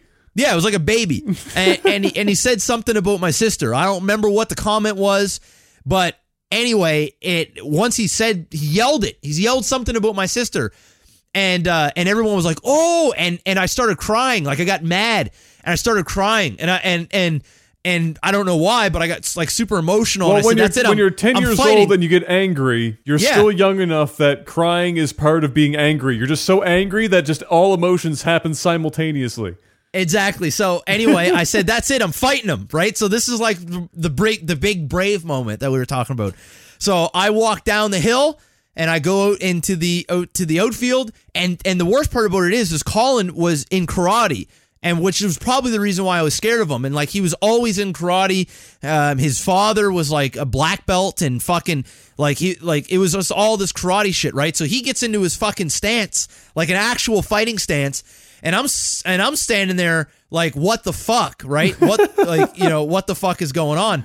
So um so You're, anyway, Daniel, you're Daniel from from uh, the Karate Kid before you got trained. so so anyway, I uh this this is real. I don't know if I ever told you this story or maybe Scott told you about this. I don't, I don't know. I don't remember much of it, if anything. So I think I think this is new. So uh so anyway, you know what I did? So he gets into a karate stance, right? And at the time, this was during like PlayStation days, like fucking like PS1, like or old arcade. I don't remember what it was. but it Virtua was old. Fighter. So uh there was Tekken. And there was the there was the black guy that did the dancing, like the Jamaican uh, fighting shit. Capoeira. yeah. So anyway, I start. You didn't- I, you thi- didn't I'm start- not making this up. I'm not making this up. and you can fact check this and ask Scott. Okay, you can ask Scott. So he's standing there like this, and I start doing this. Right? I start. I start. I start doing this shit. I'm like. I'm bouncing around like I'm. Like I'm fucking. Like you know. What Oh I mean? Like, my I gotta, I gotta not do that too much because my knees fuck. But anyway, I'm literally doing the black guy type fucking No. movement around. And everybody's going, oh shit! And then I said, I'm gonna beat your ass Jamaican style, right? And and that's literally what I said. And uh, and for the longest time, everybody was like, "Oh yeah, J- Jeff's this, you know, j- you know, this Jamaican Oh, fucking thing." So I'm I'm bouncing around, and dude, there's there's a circle of kids. I'm bouncing around, and he's just standing still like this, and he ain't fucking moving. And I'm dancing around this motherfucker. So anyway, I go in and I kick him once, right? And he like it doesn't it doesn't do anything to him, right? And then he comes up and he punches me, right? I'm like fuck, and I'm start I'm bouncing I'm bouncing around again. And I'm and now I'm kicking more and and he's and he's like blocking up and we just start doing this like really bad scrap. Like it was just a horrible scrap and then of course the teacher comes out, comes fucking blaring down. Everybody break it up! Oh my "Go on, get out of God. there!" Right? And and it was like nobody really won the fight. Like nobody was really hurt. There was no blood. There was no like you know, nobody's on the ground. We just looked like a couple of idiots. That's right. amazing. And uh, more me looking like an idiot because he was legitimately ready to fight and use self defense. And just because I was trying to intimidate him, like I was trying to uh, I was trying to show him like motherfucker, yeah, you train, so do I too. I know this fucking shit. The only thing that came to my mind was was Tekken Jamaican style, and they called me Jamaican style for years. Like, they even still to this day, when we get drunk here at the house during UFC, we occasionally bring it up. We we start talking about the time where I fought Colin Jamaican style out in the fucking out in the baseball field. It was ridiculous. So that was probably the bravest I've ever uh, that I've ever felt in terms of like being afraid to do something and just doing it. And I probably wouldn't have if he didn't like provoke me with my sister. And I don't know why, but that was like what snapped. You know, it was like, okay, that's it, motherfucker. You know, I'll do it. Um, because I was scared. I was legitimately scared to fight the kid, and I went and did it, and felt good. I got suspended, which was awesome. and uh, my dad was proud of me because I told him about the fight, and he was like, you know, always defend yourself and so on and so forth. So my dad was always cool like that. Did you tell him But, you fought uh, him Jamaican style? I did. I left that part out. I definitely left that part out. And uh, and Colin and I, you know, it was like a couple days later. I probably before. Uh, by the time the suspension was over, we were friends again. Like you know, and Because you were in grade five. Yeah, and and and we used to talk about it like um his uh I used to sleep over his house. We used to collect Pokemon cards. And uh, we used to we used to like gamble Pokemon cards over Mario Kart for Super Nintendo. We'd play the battle the battle thing. Yeah, and we'd yeah. both put up like a holographic or something. Whoever wins the best two out of three or three out of f- or uh, five out of seven or whatever, four to seven. And um, we used to just laugh about the fight that we had. You know, it was just it was just one of those things. It was retarded. I wish I would have gotten it on video because when I tell you I was literally fighting Jamaican style, that was the first thing that came to my mind was Tekken. I was bouncing around like a like a little moron. So that's that's probably my That's- bravest I've ever been that I can think of. Like I've done, you know, things as an adult where it takes a lot of, you know, uh, you know, courage or whatever. But in terms of bravery, where you're legit fucking, you know, you got to man up and just do something that you really don't want to do. Yep. That was it. I'm gonna say that's uh, that's a hard a hard story to top when you fight Jamaican style. I'm not entirely sure I've got anything. Uh, mine mine was probably when the house got broken into, and I came home and I was home alone at the time because Gabs was back uh, in the Netherlands at, uh, at that time, and it was it was nighttime because I had gone to Dad's because we were building Rex's like cat hotel fucking thing. And when I got back to the house and it was like, I don't know, 9 10 o'clock or something, it was it was dark. It was I don't know, early summer, so it had to be 9 10 o'clock. And when I got home and I got up to the front door and I put my hand on the doorknob uh, and I put the key in and I turned it to unlock it and it was already unlocked. And I was like, well, that's fucking weird. And I thought, to, uh, and so my first instinct was, you know, did I lock the door when I left the house? You know, did I just forget to lock it or whatever when I left the house because I was kind of in a rush or whatever going over dad's. And I was like, oh, that's probably the case. You know, was just, just whatever. So I walk in because the door wasn't like left ajar or anything like that. So I walk into the house and I close the door behind me and I stop because the first thing I smell is cigarettes. I was Hmm. like, that's also Now a bit. yeah, that- now getting weird. that's a little more odd. But then I was like, well, you know, my next door neighbor, because we're in a, uh, you know, I was, I was in a um, you know, town townhouse, semi semi detached, not a townhouse, but a duplex. And um, when my next door neighbor's brother would be over, which was really frequent in the summertime. Summer, his brother was always over. They're they're both Navy guys. They're in their thirties or whatever. His brother smoked like a chimney, and uh, it would just get into the filters that were outside the house that would bring it into the house, and you'd get this really faint smell of cigarettes in like my office and stuff like that. So because I'm going through logic in my head, right? I get to the door, I'm like, yeah, probably correct to lock the door. Get inside, yeah, Jerry's probably over at at Mike's. It's probably just they're outside because it was nighttime. They're probably doing their thing, having like their 86th beer. It's whatever. So I get into the house, close the door, and the the light at the landing was on, and the light in the kitchen was on. But I I left those on when I left the house. So I didn't think uh, anything of it. But I was a little. I was starting to get a little. I was 50-50. I wasn't 100% on what was going on at the time. And I didn't notice at first, but the downstairs door to the basement was open um, which led out to like eventually my office downstairs. Uh, but I didn't I didn't remember whether I closed the door or whatever at the time, and and at the time I probably didn't. I probably just left the door open. It was whatever. So I go uh, upstairs. I have Tim Hortons in my hand. I haven't eaten all day uh, after breakfast. So I have Tim Hortons in my hand. I got my hot chocolate, got my food. Go up to the kitchen, put it down on the countertops, and I'm still smelling the cigarettes. I'm like, this is fucking weird. And then I see there's light on upstairs. I was like, what the f- actual fuck? So I uh, at, uh, I, I walk upstairs.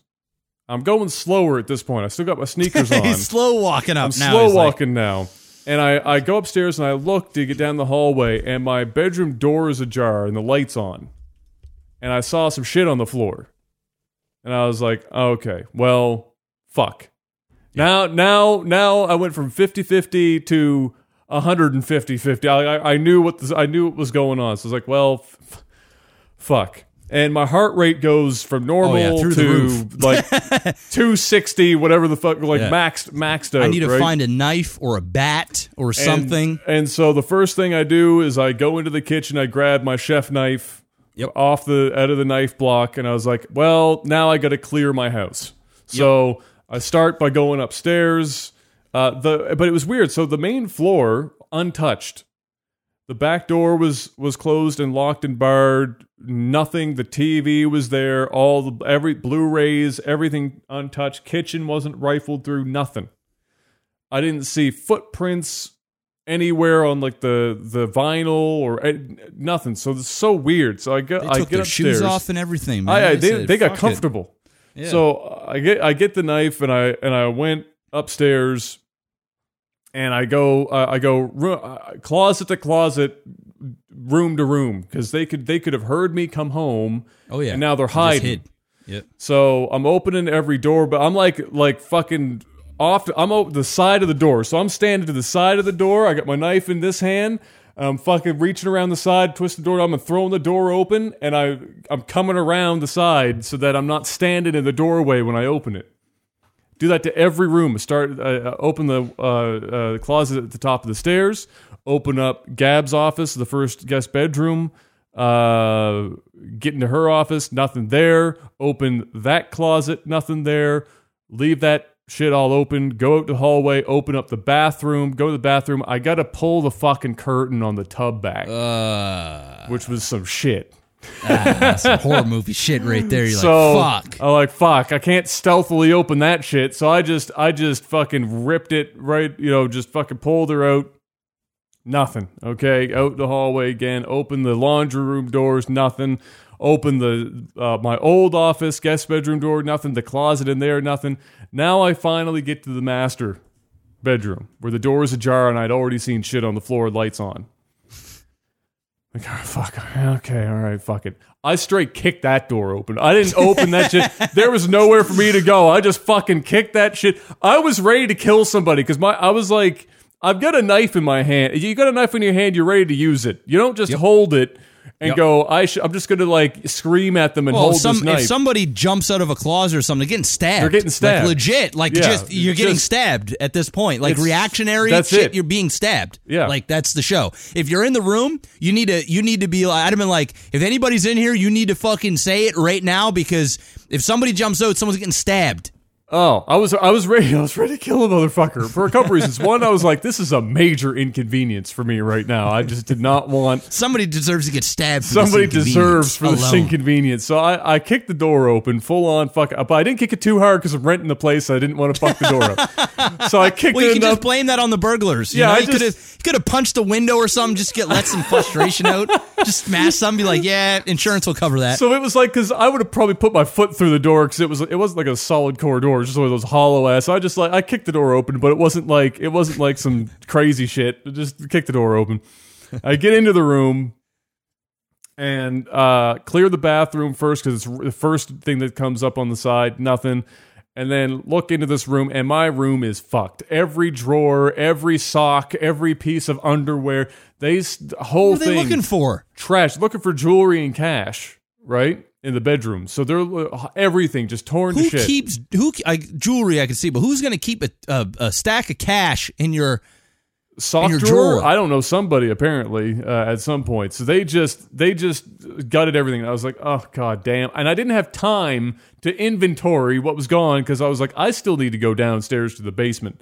So I I go back down the stairs and um walk down the hallway and I walk in uh, and I, I clear left, which was the storage room, and that's when I felt a draft, and I was like, "What the fuck?" And I and I so I opened that door up, and the side window that goes into that that storage room was open, and that's how they got into the house. They barred it. They didn't even break it. They barred the window because the locks on them are shit. So they just barred the window open and uh, and got into the house that way, and then apparently walked out the front fucking door because the front door was wide open. So broad daylight, mid afternoon, motherfuckers barred the side window, Ballsy. walked Ballsy. into the house, stormed. It's not it, like it's not like shit. it's a small neighborhood. There are people like if it's you ever got people on top of you. yes I could jump to your next door neighbor's front doorstep.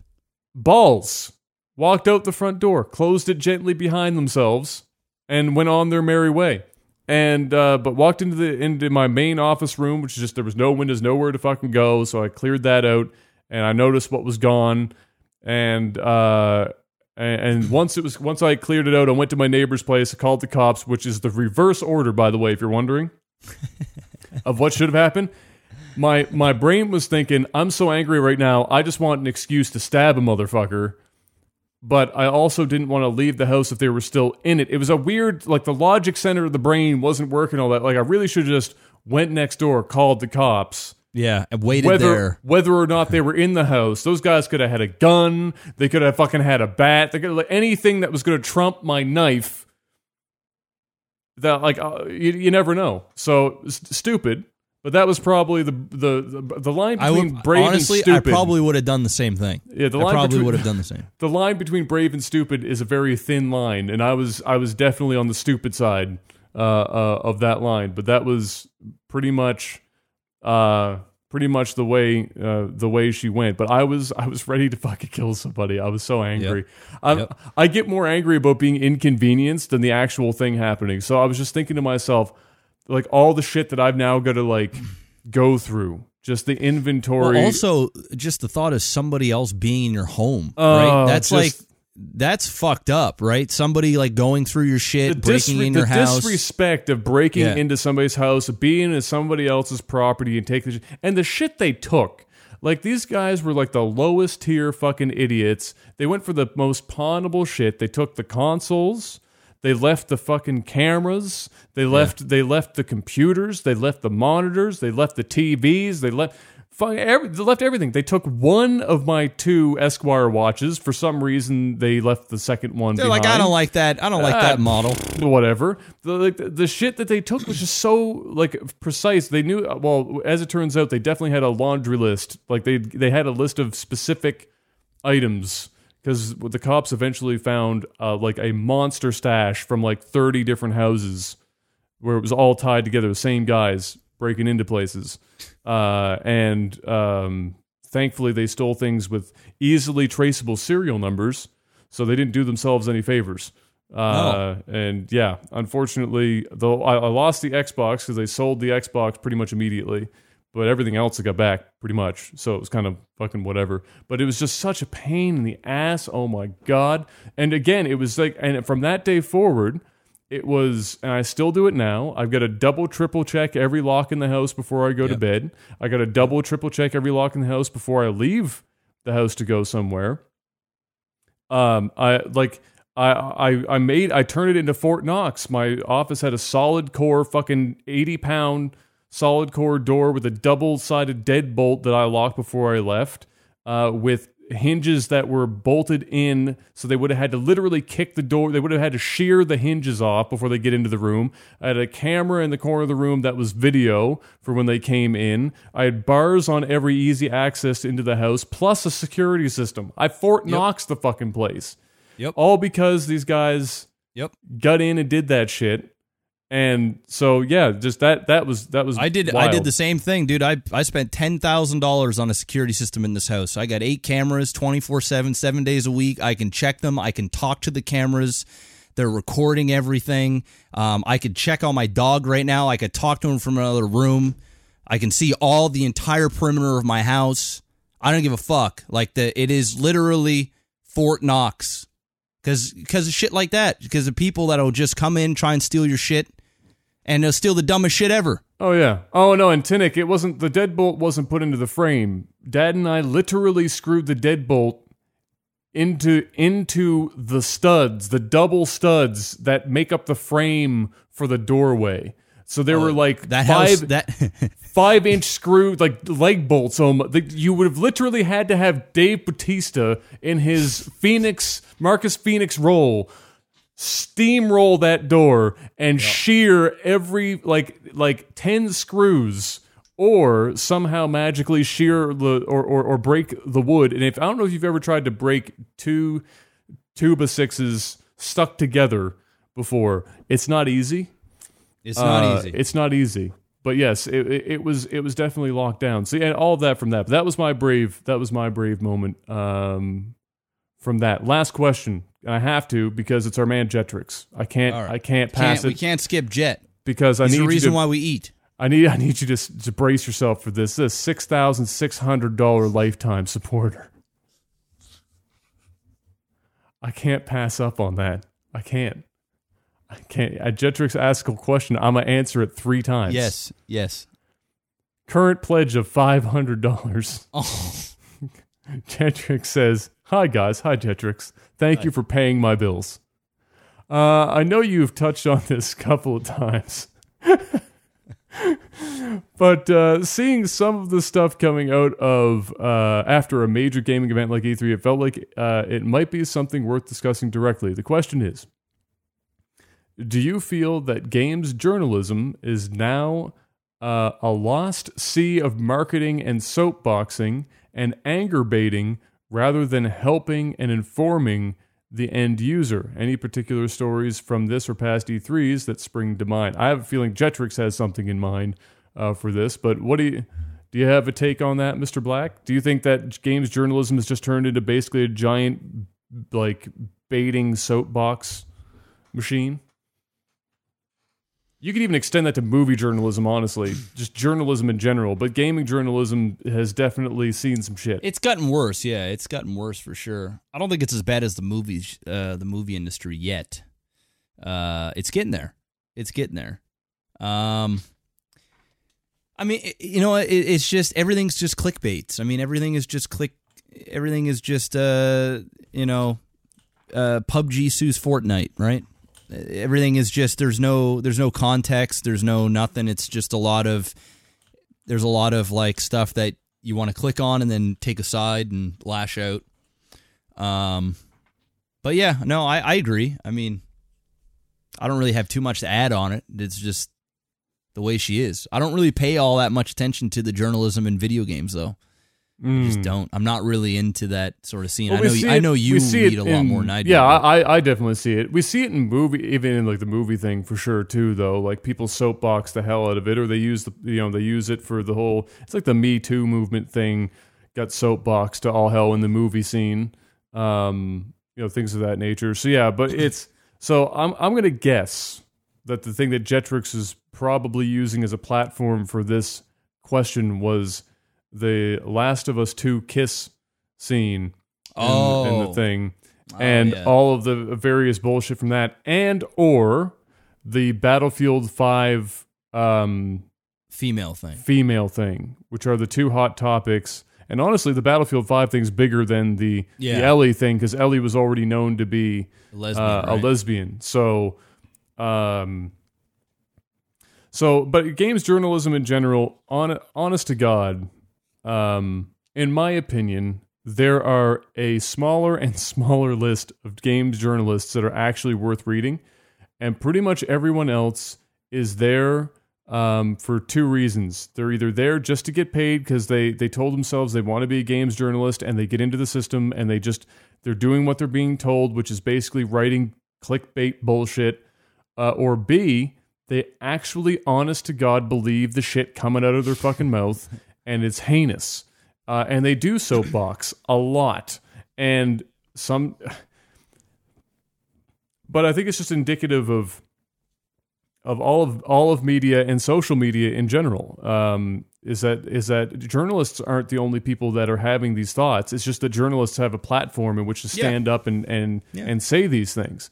Um, and and so it's just kind of the way it is. I mean, with the Battlefield uh, Five uh, thing, where it was, you know, a bunch of people upset about the the inaccuracy of of a female on the front lines that wasn't a, like a, a French resistance soldier or a Russian soldier or something that uh, like a, a country that actually had frontline fighting women or otherwise, but instead it was a Brit with a with a uh, a prosthetic arm doing her thing and then put her on the front cover of the game as well like you're no EA isn't going to convince anyone that they aren't pandering if they if EA came out and said and I did don't even something think they're denying it, right? well, they are. no, haven't they even- actually are. Okay, so Oh, well, the the head of EA coming out saying he put on this big spiel about um, his daughter seeing apparently his young daughter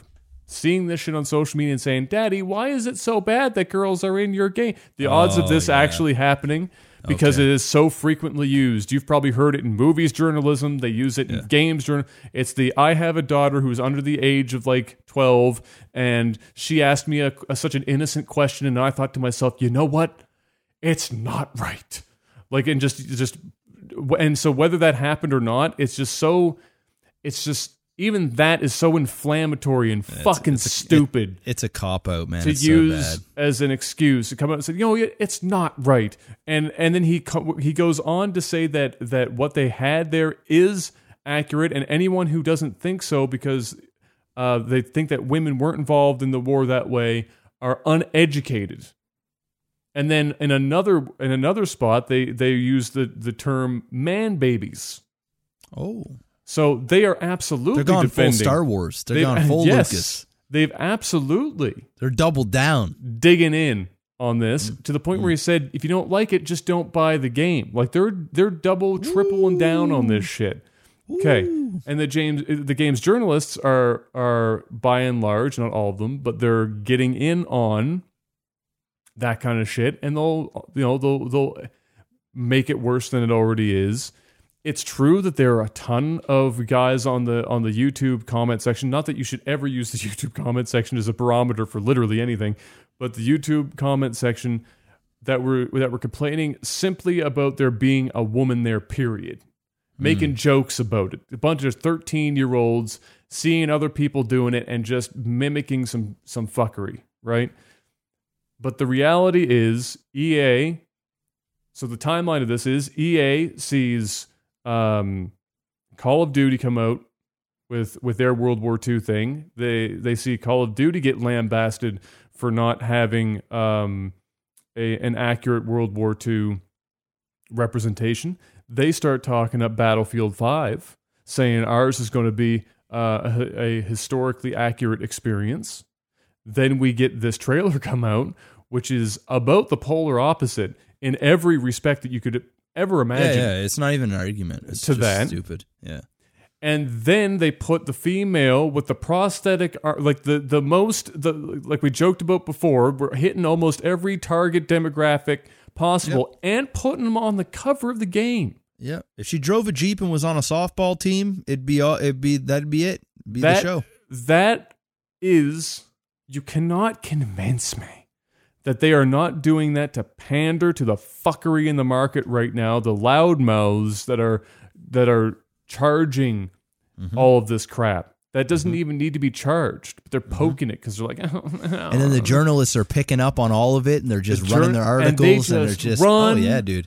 It's a free marketing. It's a free marketing campaign. Oh, oh, they run wild with it, and it's and it's and it's frustrating because with this Battlefield Five thing, and I know it doesn't answer the question directly, but I'm into it now as it is. They, it's it's so frustrating because EA had this this beautiful moment to be a a Naughty Dog,